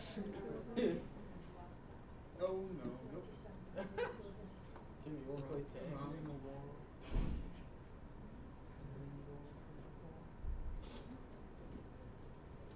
Yeah, I have it at 24. What did I put it in as?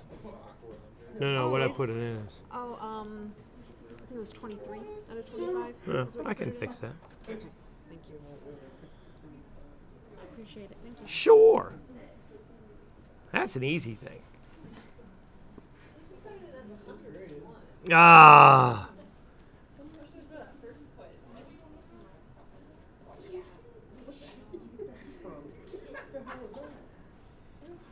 picked up like two of those things, man.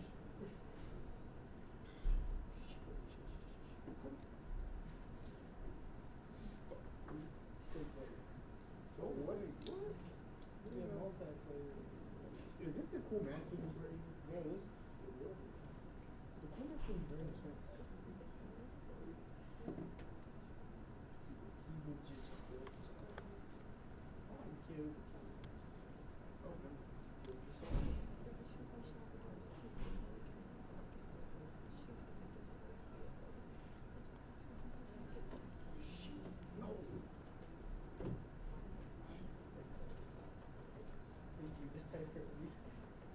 What? Should be. Yeah, should be updated.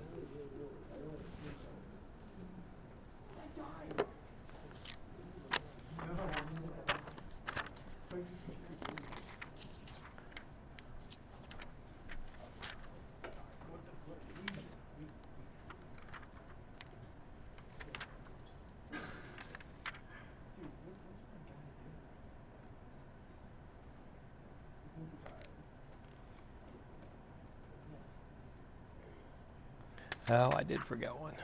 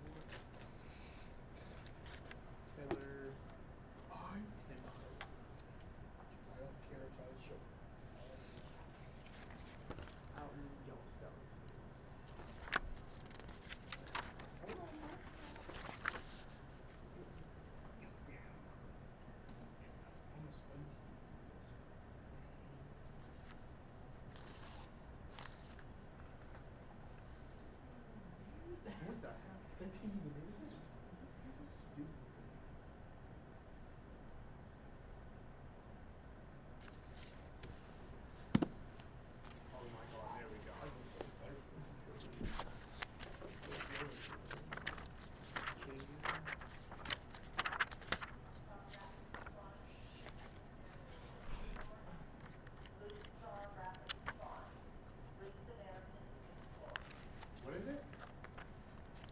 Blue Star Rapid Response means it's a COVID patient. Are you serious? Yes. Tell them to not have COVID. Huh? We don't need that. We don't need COVID. Eh, we still have COVID. People freak the hell out about COVID. I have a question. Uh huh. How do I get to that thing that we were supposed to do? Open that up. So launch that. Get it? Yep.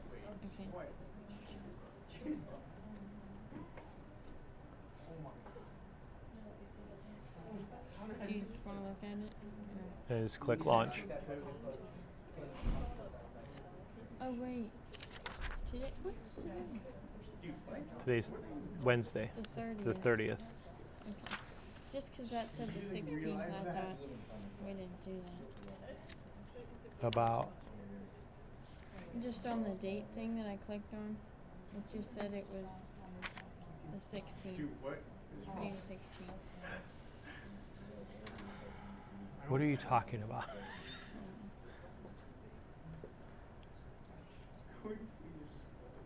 Okay, so I clicked on this thing, the link that you sent or whatever. Then I went down it just said expiration date, Yeah, just hit launch. so it doesn't matter. Huh.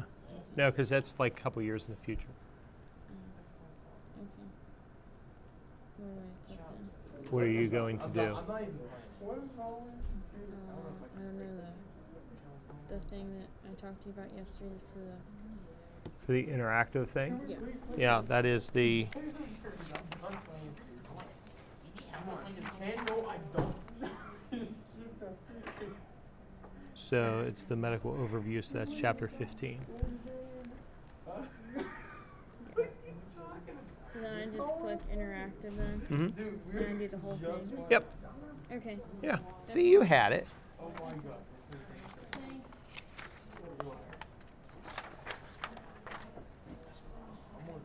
Uh, caffeine's wearing off. I have a question. No. Yes. Um, I had a second degree burn, and when I went to the ER, they basically did this thing where they like They- salt, saline, and salt water in a wrap, and they like wrapped it. And it was like completely gone within like 48 hours. Why? Why does that work? 'Cause it's just water and salt. So what is like what is it? How does that work? I don't know what all they used. Um, like It was just saline. It was just a, a lot of, but there's there is other things that are out there that look like that. That could be it could have been the water gel, or it could have just been that they wrapped it in saline and then let it go. Yeah. Yeah. It's all about us not causing them to become hypothermic. That's the big issue. Small burns, totally different. Yeah. So if it was just in your hand or your arm, it's probably all like they'd look at it. Yeah. Yeah. Usually when we get into more of those, it's like, So you said like on some of the severe burns, you use like a dry, like cloth. Yep. Wouldn't, it stick? Yeah, they'll they'll leak. Yeah, they'll leak Yeah. fluids and then it'll like stick and then. It's going to stick, but here's the here's the reality: significant burns over a large portion of your body.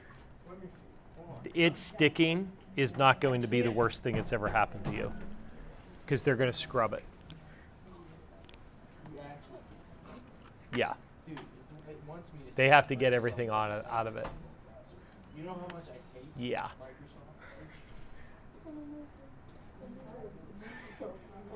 What it is, it's saying, it's saying how to get help when you lose hair. Watch this. No, it was not helpful. What, you want more feedback? This bullshit.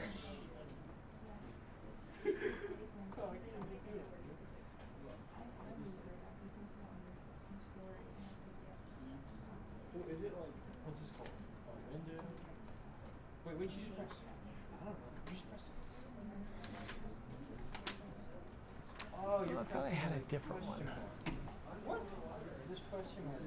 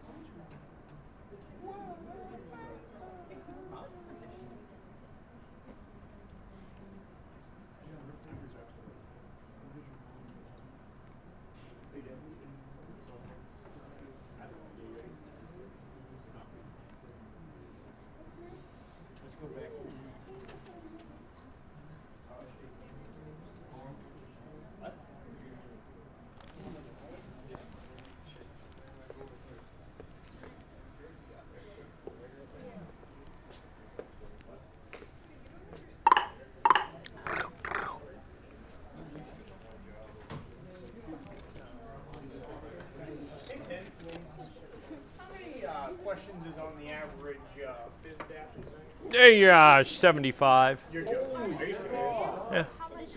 75 minutes? Yeah, see, I'll take the test when there's a timer. The parasympathetic nervous system starts kicking in. No, I the mean, sympathetic. nervous system, epinephrine levels rise. Heart starts like you know how going into how much I can freaking- focus on the test when it's time? Because you know every two seconds you're can like, focus in general. and then you don't want to take too much time on a question. Then you miss that question because you thought you took too much time, but really you rushed through it and you got it wrong. Peter. There's always an excuse. Wait, wait, wait, is it actually time though? Yes. How much? Are you serious? I think it's like two, uh, almost two hours. Oh, we're good. We Hour and a half, two hours. We're sick already. Something like that. Okay. That'd be good. Wait, so how does the FISDAP ex- Would you pull the door shut, please? Thank you very much. how does that like how does it work?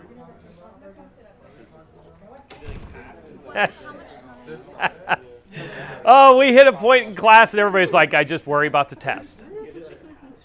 Yeah. When's it close? Huh? Do we have to take it Friday? No, it's not sit on Friday, except for next week. Okay, so according to the schedule, on Monday, or I'm sorry, on Tuesday, we are scheduled to have our first unit exam. That is scheduled for airway and respiratory, which is what we're starting into here in a minute. No, this is prac. This is written. So it is what is referred to as a FISDAP exam. That's what it's marked in there as FISDAP unit exam. It is a controlled test, which means that you will be taking it here. It will be done in a computer lab, and I have to be present while you're all doing it. It is a secured exam. It is uh, part of a larger group. It's part of FISDAP. That these test questions have been vetted by um, three subject matter experts. They have gone through medical direction and they have gone through pilot testing. So it's uh, uh, it is basically what we consider to be a high stakes exam. Um, the questions are designed to teach you or to, to evaluate what you know. A lot of times people get very frustrated because you don't get to see the test questions afterwards. You get what's going to re- be referred to as a FISDAP learning prescription. The learning prescription says you missed this area, this area, this area. Here's what you specifically need to review. And you go, Well, I want to see the question. It's not about the question. There's a difference between a quiz question and a high stakes question exam, like what we're going to do, right? So it's a bigger exam. Meaning that we're testing a level of knowledge. We're testing to find out exactly what it is that you know. If I say that you don't know the anatomy and physiology of the respiratory system, you say, Well, I want to know what that question is. The question's irrelevant. You don't know about the anatomy and physiology of the respiratory system, and there is a paper that is telling you you need to review the anatomy and physiology of the respiratory system. So, what should you do? Go back and review the anatomy and physiology of the respiratory system. So, I'll get to you. So, it builds upon what your weaknesses are, and you build on it. So, it kind of goes back to the whole test taking idea of why are you going to waste your time on things that you already know about? If it comes back and says that you knew all about um, assessing lung sounds and determining what the breath sounds are, why would you go and spend more time on learning those? You already know what they are. But you just don't understand about the anatomy and physiology of the respiratory system. So you may know one, but you just need to improve on the other. It is a timed exam, meaning that they give you probably about, I, th- I forget what it is. It's uh, there's 75 questions, so they probably give you close to two hours to take the exam. The good news is that you can navigate all through there if you need to. You can skip a question and come back to it. And it doesn't it isn't like the, the exam immediately shuts off. Like it doesn't shut off. Just like the quizzes that you have, they don't immediately shut off. They can submit it, but they tell me whether or not you did it. Like it tells me what you did. And by the way, if you didn't know, I can look to see exactly what time you started, what time it took you to answer this question, this question, this question, this question. So, yes.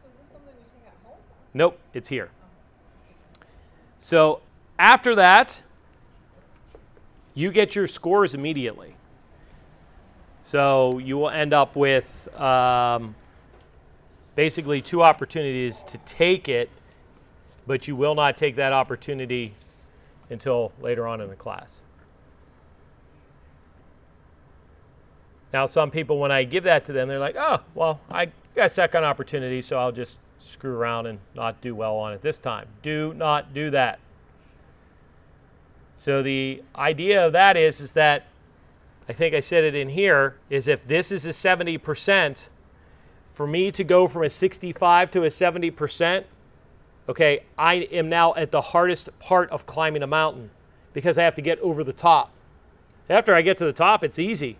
It's getting over that last hump. That's you trying to pass it on a second time.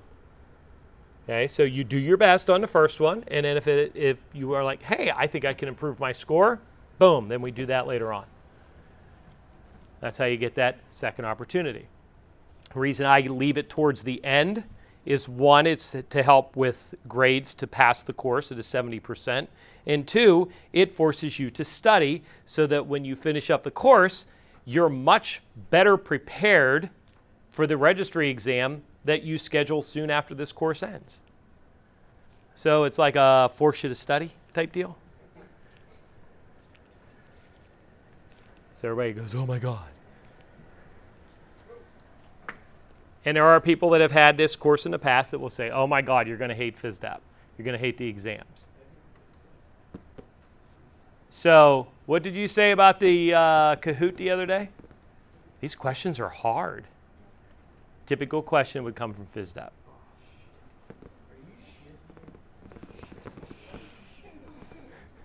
Now you guys are like, oh my God. That, that's it. It's going to be that one where only two people got it right. I mean, that's going to fuck me up. You gotta have a positive influence. I'm, I'm, I'm, I'm dying. My hands are. I can't stop laughing. I can't. I can't. Everything he says is like.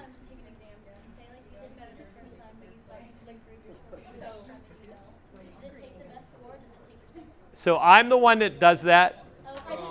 Yeah, no, no, no. I take the highest score. So literally, if you got a 98.888% and you're like, I want to go take it again, and you got a 50, I still take the 98.8888% later. Like, oh, we take the average of both our scores. I hate that. No. I hate that so much. So I'm guessing we're taking the test in the morning and then the retest in the afternoon. No. He's like already planning for the. I just told you about the retest. I'm sorry, I'm looking at this big storm. I thought it was on Friday. The review's on Friday, the test's on Tuesday. I'm gonna be in Florida. I'll be on Zoom. Then I guess you'll just have to make it up. Oh, okay. Yeah. So if we take the first exam, Your second exam doesn't occur until after all the unit tests are done. I thought when you meant later in the course, like Yeah, no, no, later in the course. Yes. Um, um, uh, uh, the test on uh, um, so is it like so? Say we like pass, okay? When you pass, When we pass, yeah. When we pass, does that like count towards something like other than just the class grade? your grade. No, I know, but like, like there's nothing with like the national registry. right? No. Okay. That's what I No. To qualify to go take the National Registry exam slash state exam, you must complete this course. This is part of that evaluation process to decide whether or not you know enough information to be successful on it. Oh. Yep. Are you allowed to have bad days? Mm-hmm. That's why I give an opportunity for a second attempt. Just not on test day. You can't, it actually does not even allow us to schedule it on the same day. I'm saying. I- I'm saying it will not even allow us to schedule it. Like, like we have to register FISDAP, and we have to get all that squared away. Yeah. Um, um, on the syllabus, it says that the airway one's on Tuesday and then the card one's on Friday. Is that still true? So far, we're going to see. Yeah. If we need to make adjustments on it, we're going to plan right now for Tuesday for the respiratory. Um, and then I think next week it also marked that we were supposed to have cardiology on Friday. So those are those right now we're going to say that they are the respiratory. I would anticipate absolutely 100% not a problem because we're just going to hit that now. And I like to say that it also gives us a little bit on Friday to make sure that we can cover that. And then um, s- getting into cardiovascular, we should. Yeah. So what seems like it's weird in this aspect is if you look at the schedule, I think like cardiology, the only chapter that's on cardiology is BLS, like the CPR, and cardiology. So like it's only those two areas, and you're like, okay, but we're already in in doing different things. I only spaced it out only because of the timing of. I don't want to give you like a test to review and then another test. Like it's essentially what it is, but I didn't want to like say, oh, here's the cardiac. We're gonna have this finished and then we're gonna come back. I wanted to at least space it out a little bit. The way that we're going right now, it may space it out enough that you guys be like, oh, we just finished it. Now it's still fresh and we're okay. So on the respiratory, then which chapters are in? Respiratory, uh, the ones that are actually marked in the syllabus. Yeah, so I have marked in the syllabus. So far, those are the correct ones. Yeah. Yeah, so they would be airway and respiratory, as well as adding in the patient assessment. Patient assessment, I'm going to tell you, they are not asking you, like, which DCAP BTLS. They don't care. They're going to say you have a patient experiencing these breath sounds, this, this, and this. What do you do? And now we start getting into some of those. Wait, so we'll take a test then we'll go back to class? Oh, yeah. No, I'm not. Yeah. Unless you want to take it like later, I'll give you guys the option. It's your life. No, 8 a.m. 8 a.m. in the library. or the computer lab. I had a class. I had a class that they that they absolutely said we want to come in. We want to have our coffee at 8 a.m. and we'll take our first break at nine, and then we go to the computer lab. And I said, if that's what you want to do, that's fine too. what about study? No, we will never do that. You never ever do that. Thank you. It will totally confuse the hell out of you. You do not do a study session prior to the test the day of. Yeah. Thank you. Yeah. Oh, cramming doesn't do anything but help you with that. And then you get out there on the real exam and be like, what does a red light mean?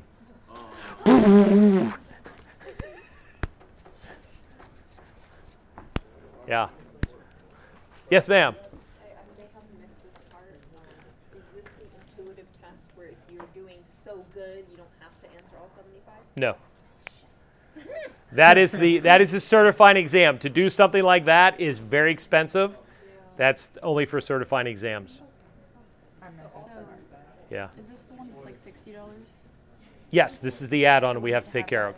So we're gonna get that. Yeah, we're gonna get that squared away. I have the stuff for FISDAP to be squared away. We may have time for that today. Also seventy-five questions?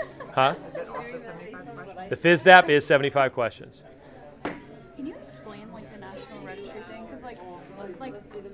Class starting the 29th of August, and our class is over the 20th. So like, could I take my registry exam in Illinois? Yeah, your written exam you can take anywhere, Okay. The written, but not the. not the practical. I have to do that in Pennsylvania. Pretty much, yeah. Okay. How Why you gotta go to Illinois? Well, I have school starting in like the 29th. You come back for Christmas? No, I live up there. I'm moving. So like, it's very. I can come back. Like it's not an issue. It's like an eight-hour drive. It's just I don't want to. Yeah. Sorry. No, that's okay. We'll, we'll figure out what's going on there. You don't wanna visit where Norman You don't like it here? All righty, all righty, all right. All right, all right, all right. So I did forget um, one thing, and that was under distributive, under distributive shock. Actually, I forgot two things. One was under distributive shock. Psychogenic shock. Psychogenic shock is where, for whatever reason, there's a neurological issue that everything just dilates all at one time.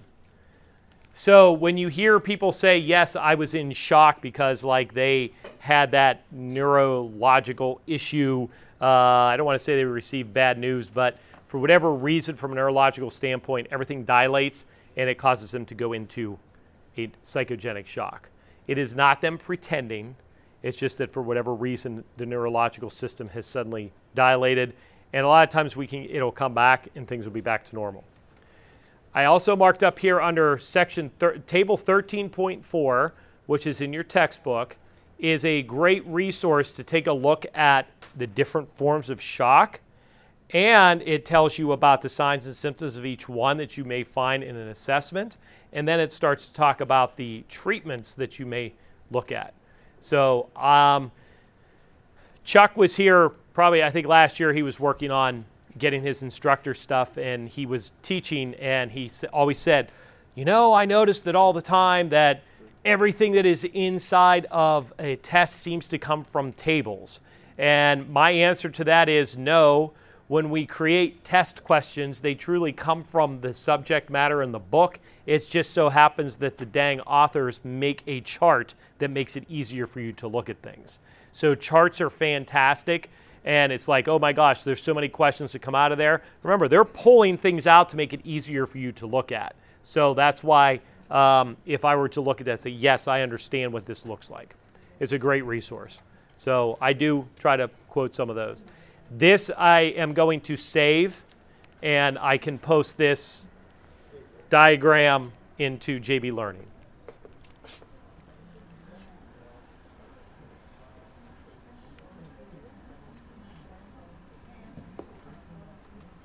Yes. what's the respiratory shock?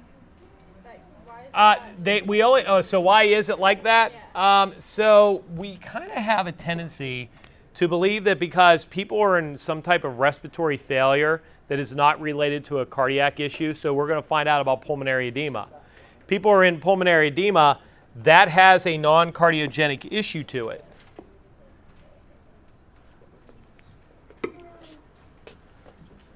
Sorry. it has a non-cardiogenic issue to it. Um, so somebody who is in pulmonary edema, great, great segue into all this. Uh, somebody who has a heroin overdose. When they are not breathing for a period of time, everything just kind of sits there. So all of a sudden, our body is in an attempt to try to breathe. So, what's the most common cause of airway obstruction? The tongue. Ooh, look at that. See, man? So, oh, actually, that's exactly what happens. Okay? So, as you're laying back, your tongue falls to the back of your throat, occludes off the trachea. Your body, in an attempt to save itself, is going, hey, dummy, move and breathe. And it goes, and you can see that they almost go, but no air comes out. What's happening is, is that I have my tongue that's actually blocking my airway. So the only thing I'm doing, and, wa- and, and actually, if you all try to do this yourself, you will feel the pressures inside your chest change when you go. It's almost like you're retching, like you're ready to go, oh, ugh," like that type of thing. What happens though is, is that it starts to pull fluid from lower pressures, or I'm sorry, from higher pressures to lower pressures. So we'd have a tendency to pull fluid out of the um, blood, out of the interstitial fluid, which is between, uh, fluid can be actually between the vessels and the alveoli, and it pulls it into the alveoli. So now we develop what's called pulmonary edema because literally they are trying to breathe against the closed, what they're going to refer to as a closed glottis. The glottic opening is sealed off. So it pulls fluid, and then it causes them to go into pulmonary edema. That then means that they have low perfusion, they're not oxygenating well, and that's why a lot of times people say, oh, that is why they could be in a respiratory issue, and that's why it should probably be shock. That's why it's a very gray area because I can make an argument that that is totally related to respiratory, but there are other people that are going to say no, it's related to distributive because they have massive vasodilation as a result of the medication. Yeah. That's why it's gray. Yes, sir. Is the pul- is pulmonary edema the same thing as like the other edema? What's the other edema? Like, isn't it when something's swollen, like touch it? And it, like, That's pedal edema. oh, okay. Yeah, no, that's that's different. It's still fluid, but that fluid that you're talking about is in the cankles. Okay, the cankles. Those are the people that, I mean, literally, look at the edema that you have. I have I have chicken legs, okay? But I have from where my sock was sitting here, it is indented. And eventually, in not long after I move that sock, it's going to go away. Actually, I'll just keep it down like that. We'll see how long it takes. Okay, so it's 22. Yes. What is the what? That's the table in your textbook on 13 4. I forget what page it is, but it is in the shock area. And it just. What, what, what page? 544, 545.